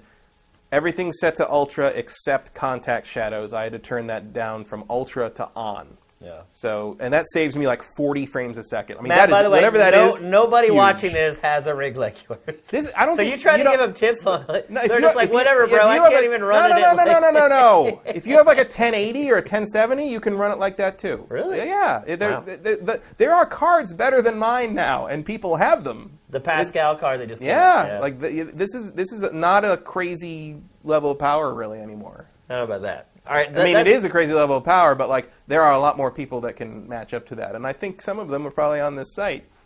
Yep. 'Cause so, we're well, enthusiasts. here's the first question. Segues nicely for our uh, Q and A from Mister Sixty.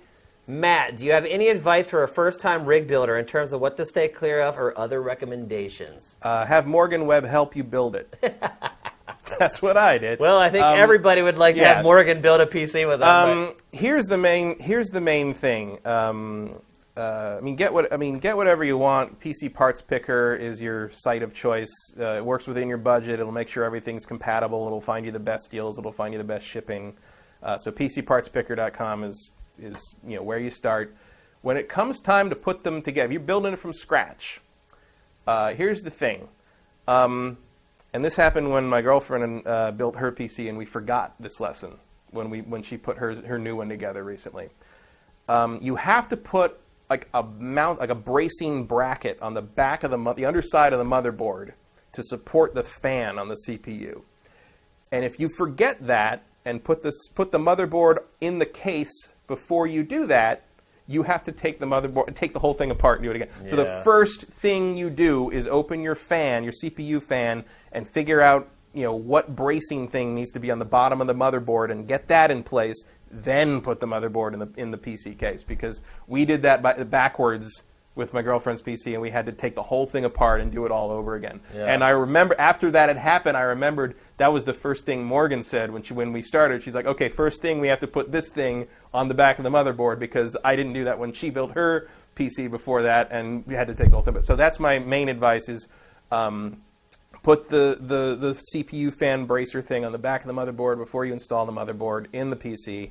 Um, everything else is pretty much just plug and play. Like Yeah. every it's, it's so much It's easier, now than it used to be. The Uh, other thing I would say is always think about cable routing. Where are your cables going to go? Mm-hmm. Because you're snapping everything together. It is really easy. Like it doesn't take much expertise to build a rig now. But what you'll find is if you just go snapping things together, some cables may not be long enough to reach where Mm-hmm. they need to go, or they might get in the way. Or if you're trying to install a big graphics card, I mean, they take up so much space Yeah. now. You have to consider that. So try to route your cables in a way that they all kind of come together and kind of snake down one side of your rig. And Mm-hmm. in some cases now have like channels for you to actually route your cables. And through. also, I recommend like you know the little plastic tie Ties, things to just you know like once you get it in place, once you get everything, and it, even if you know it's useful, just okay, I've got all this stuff wired up.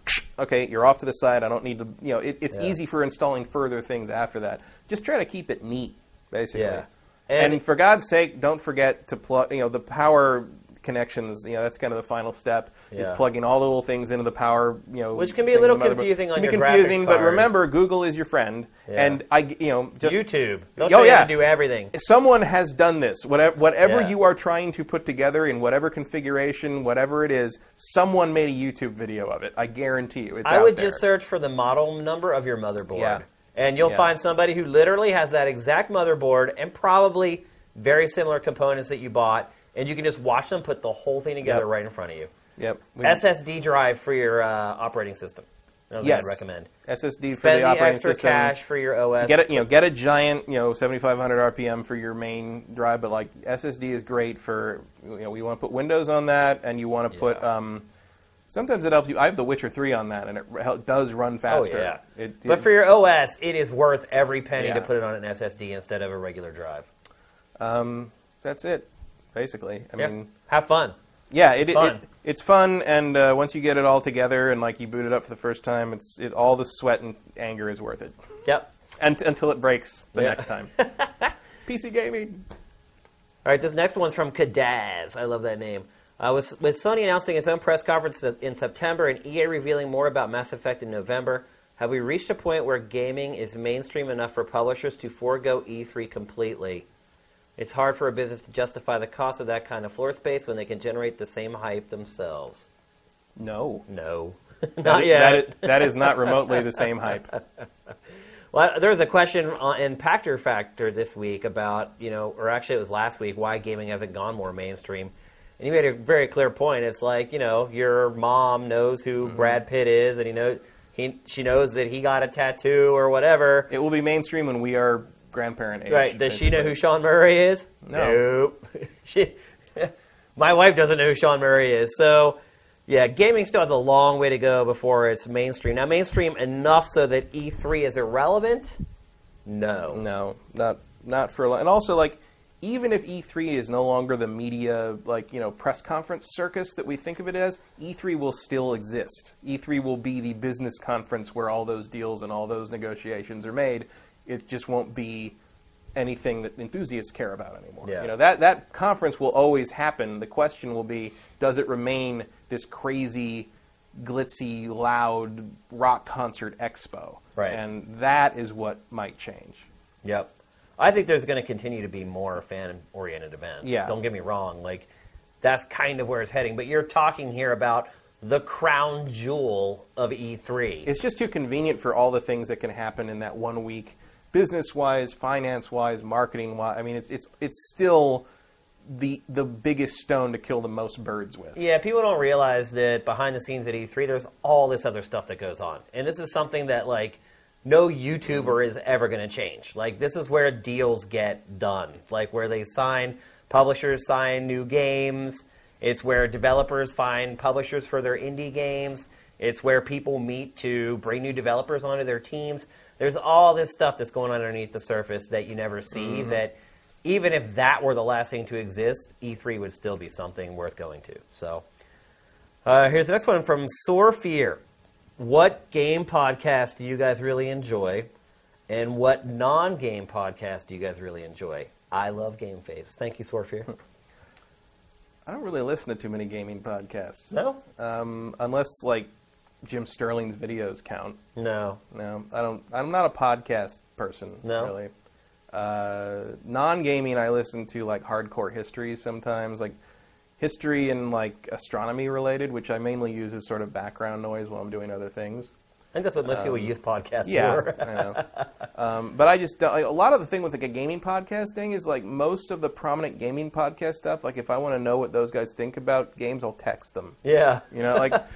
Or like you'll it's, it's re- just, or I've heard it already. Yeah, yeah. It's, it's like yeah, of course I know what Patrick Klepek thinks about whatever this. Yeah, Yeah. Um, and a lot of it is just like you know, a lot of the popular ones kind of seem to mostly be about things that aren't gaming. Like they don't stay on topic much, and that doesn't interest me as much. So I don't know. There might be some out there that I'm missing that I don't know about, and I'm just you know missing the time of my life. But I just just not something I really do. If I have if I have time to listen or watch something, I'm going to watch a movie. Yeah.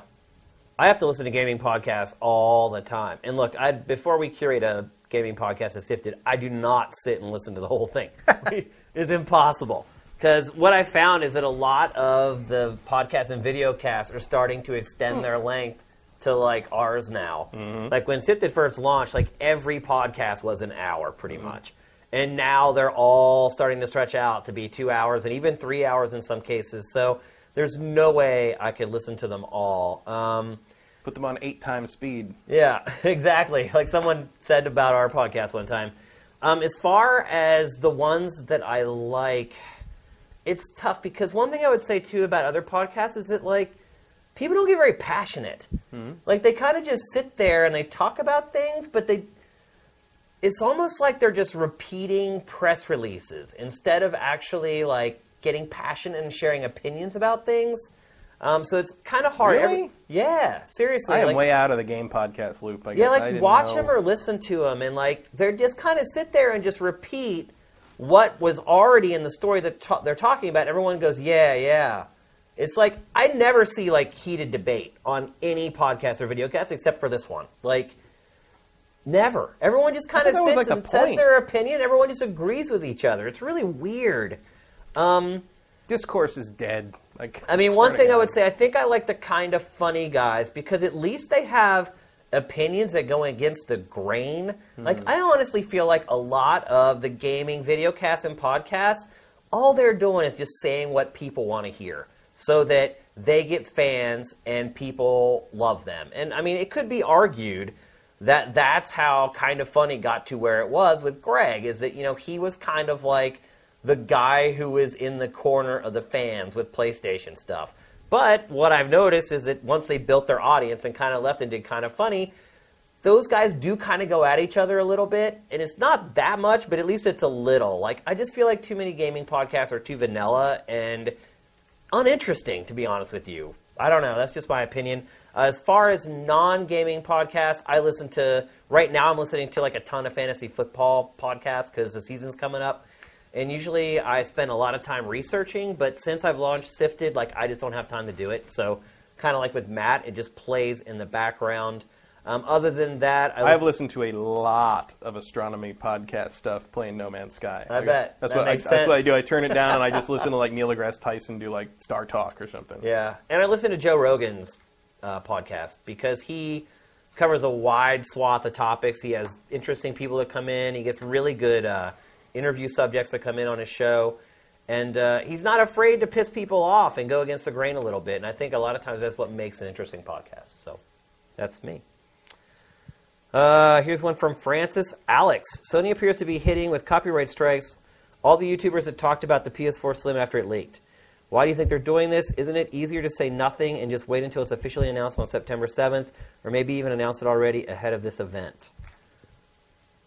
I, I don't know. It's It makes very, no very sense. good question. It makes no sense that Sony's doing this. I don't know why You it's can't put this. the genie back in the bottle. um, Nope. You can't put the genie back in the bottle. One. Two, they have no right to tell people Yeah. to take this stuff down. This was not something that Sony gave these guys. These guys scooped it and got it. And, like, they have no leverage and no legal right to tell any of these people to take this stuff down. What they're doing is they're using their leverage to say, well, if you ever want to work with us again, you better take that down now, or we're going to cut you out of all our code and all our events. And of course, these YouTube people are petrified by that, and so they just fold and take the video down. So that's what's happening. Sony is flexing its muscles and being like, look, we're the gatekeeper, and if you don't do what we tell you, then we're not going to let you in the gate. That's pretty much what it comes down to. It's Which, by the way, is exactly what people used to complain about the press doing. Exactly. Yeah. But now the YouTubers are doing the same thing. So Yep. what's the difference? All this petrifies them to think they'd be cut off by Sony. It- But it it's like, does. but that's the thing is like, you know,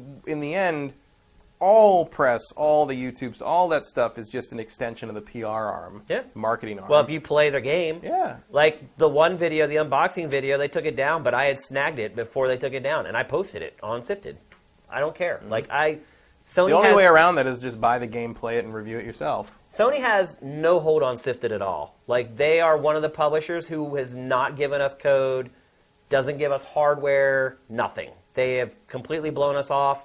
People that I worked with for 20 years just acted like we don't exist. So apparently we're not big enough for them. They don't want to work with us. But the good news is is that they have no leverage at all. They can't tell us to do anything. They don't pay for any ads on Sifted. They don't give us anything. They do nothing for us, and so they're helpless.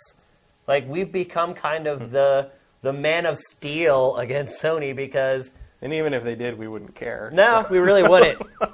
We really wouldn't. We're jerks that way. So It's not even about being a jerk. It's just that Sony puts out so few games, and like I don't really care about going to his press conference anymore. I've gone to it like a million times. I know what happens at those things. I know that what we would get out of it, it does no good to our No. website. So and the stream is a better seat anyway. yeah, so I uh, yeah, they have no effect over us. But that's the beauty of being an independent game site. That's what people aren't getting. Like, it bothers me that some people don't want to support Sifted. It's like you don't understand what we could do if this site became huge. It's like we could completely turn everything upside down. Like we could, but for whatever reason, it is what it is. Uh, here's one from Royden. Is there any way you guys could convince Adam Sessler to do a show for the site like the pack? Uh, I could ask him. I so I don't want to say too much here on the show, but I did talk to Adam at E3 about something along those lines. He's got another project in the works that may or may not be preventing something like that from happening. He's trying to figure it out whether he could actually even do it. He has a contract and he's trying to figure out whether it's even possible for him. So don't think it's something that I haven't thought about. Trust me, I've been thinking about it for a long time. And I brought it up with Adam at E3 face to face, and he was seems interested in it. But Adam's always interested in kind of like a Sessler soapbox sort of thing. right, Um, I think that would be a feasible thing if the contractual obligations could be straightened out. But I'm working on things behind the scenes, people, but I can't tell you everything that we're working on. And uh, a lot of times when I talk to people, I can't tell you that I'm even talking. I probably shouldn't even said that I've talked to Adam about this. To be honest with you, I probably shouldn't have said that. But well, luckily we're not live, so. but I think people wonder sometimes what the hell is Shane doing trying to get new shows on the Right, site. but I mean, just because some, you know, it's it's like that common thing where it's like just because you haven't heard uh, a, a media company or whatever talk about something doesn't mean they didn't think of it. exactly. There's, there's stuff, there's stuff happening. And Adam's not the only one that I'm talking to, by the way. So, but yeah, I'm working on it. We'll see how it goes. We would certainly bend over backwards to make something happen with Adam. Um, you know, we love him as a friend before anything else, and we know he's great, and we know that you guys love him too. So we'd love to make something happen with him. Um, MG Noxa, or is it MG Nova? I think maybe I mistyped that one. My apologies. Um, are games without a story mode relevant in Game of the Year discussions? Overwatch is my favorite game of the year, but I get the feeling that most sites will give out their awards to the games that had campaign full of epic set pieces and emotional moments instead of a game that is just fun. I mean, you're you're not wrong in what you said there about game of the year things at the you know with various sites at the end of the year. But uh, yeah, you don't need a story mode to be game of the year. I would say. No, uh-uh. Your hell, your game of the well, remember your game of the year was Battlefield 2 that one year. Yeah. it? But, oh, and that reminds me um, from the No Man's Sky episode. Uh, if you thought that argument was like some kind of knockdown, drag out like fight, you wouldn't last five minutes in some of the game of year meetings I've been in. Yeah, Oh my. God, people like things were- have been thrown. Like I'm, I mean, it is. It is. I'm not kidding. Like it was, uh, and I, uh, what made me think of that was the, the meeting about the game of the year that year, where Yeah. you you won a Battlefield 2 and like nobody else did. Yeah. and it's it got nasty. Yeah. it got it got down and dirty. It does sometimes. and yeah. um, you all you know you all come out of it fine. It's you know this and it's something to laugh about now. But no, that that thing on that No Man's Sky episode that was like that was like a six out of ten Yeah. maybe. Like that, People like, don't get it. And you know what? You want to know why they don't get it? Is because every other freaking podcast and video cast is so vanilla. They're all afraid. See, that's the thing. They're all afraid that if they come off that way on camera, they won't be able to get a job somewhere else. And I've mm. never cared about that ever. Like I've never been like, "Oh my gosh, if I get really passionate, someone's not going to hire me." Like I've never looked at it that way. Like I don't know. I don't. It would be boring as crap sitting and doing these shows day after day, like just vanilla. I just That would be impossible. I don't know how I'd do that. certain personality. I mean, some people all they care about is like rising up the ranks and getting a better job. Like that's not who I am. So If I'm if I'm on a talking head show, I'm there. I'm there to fight. Yeah. I'm not there to fight, but I want to inspire. But that like, was the fun, like even on like uh, like feedback on G4. The fun, the most fun parts were like when we would all disagree on things. Yeah. Actually, my, uh, my my favorite G4 feedback podcast moment ever was when, um, God, I can't remember quite what game it was, but Steven Johnson, who's one of the web guys, a great dude, uh, was talking about. Um, we were talking about some game. It was a sci-fi kind of game, and he w- wasn't into it. And he's like, he's like, I just don't, ca- I don't, I don't buy all this stuff. I don't buy like, you know, he's like, I'm more into like. Um, uh, like, you know, fireballs or casting magic. That's, I just I don't buy like you know these spaceships and lasers and stuff. And I said, You buy magic. I said no. I said Steve, spaceships and lasers exist. Like, they, you don't need to buy them. They're real. Like no one can actually cast fireball, but I can take you to the to the space center and show you a spaceship. What are you talking about? And like you know, it just it just kind of like went off the rails at that point. Like Adam's falling out of his seat. Abby Abby's just like crying on the on the on the table. It was Yeah. great. It- you know that's when the great stuff happens. And at the end like yeah, we went at it about that, but like we come off those chairs and Steve was like, dude, great fight. Like, Yeah, but see, the thing is, when you have a debate, like you end up getting to like the root of what you're discussing. Right. When you just sit there and say, "Yeah, yeah, yeah," you get to nothing. That's why I feel like a lot of those podcasts and video casts just feel like they're just like repeating like press Mm-hmm. releases. It's almost like they're just repeating the news of the week for people who may have missed it. Like, I don't know what it is. But anyway, back to your question. I would agree that if you do not have a campaign in your game, you're kind of putting yourself behind the eight ball Yeah. for Game of the Year awards because that's the eight ball I was behind. That's the argument mm-hmm. I had to make was, yeah, there's no campaign in Battlefield 2, but I've been playing this game for 200 hours already, and I'll probably play it for another 200. So I think that I think there's a very you know there's the two kind of the two sides of that coin. I think, uh, or at least that maybe the rock and the hard place you've been caught between in that regard is I think you go you have the Battlefield 2 argument on one hand, and then you have the Walking Dead season one argument on the other hand, where you know you have that like all you need is this really emotionally affecting moment to win Game of the Year versus being a game that you play for. Well, I disagree with that, but- well, yeah, but that's what I mean. when that's what I mean. You also have like, to remember that Battlefield 2 was like groundbreaking. Mm-hmm. Like it, you look at it now, what I mean oh, is- every shooter's that way. Gra- Battlefield 2 was like, oh my god, like What I mean is, like, you are no stranger to disagreeing with sort of the crowd Oh, when yeah, it comes yeah. to the game of the year wisdom. oh for sure, yeah, without a doubt. And I think that Overwatch fans are going to run headlong into that this fall. And, and That said, I think Overwatch, I think Overwatch at this has a point has a really good Yeah. shot. Yeah. absolutely, I mean, because here's the thing. I'm still playing it. I, yeah, I play it now and then. My girlfriend is like, it's just prestiged for the first time and all. I mean, people are, are seriously into that. And the other thing about it is the fandom has latched onto these characters Yeah, yeah. more than the gameplay in You're some right. cases.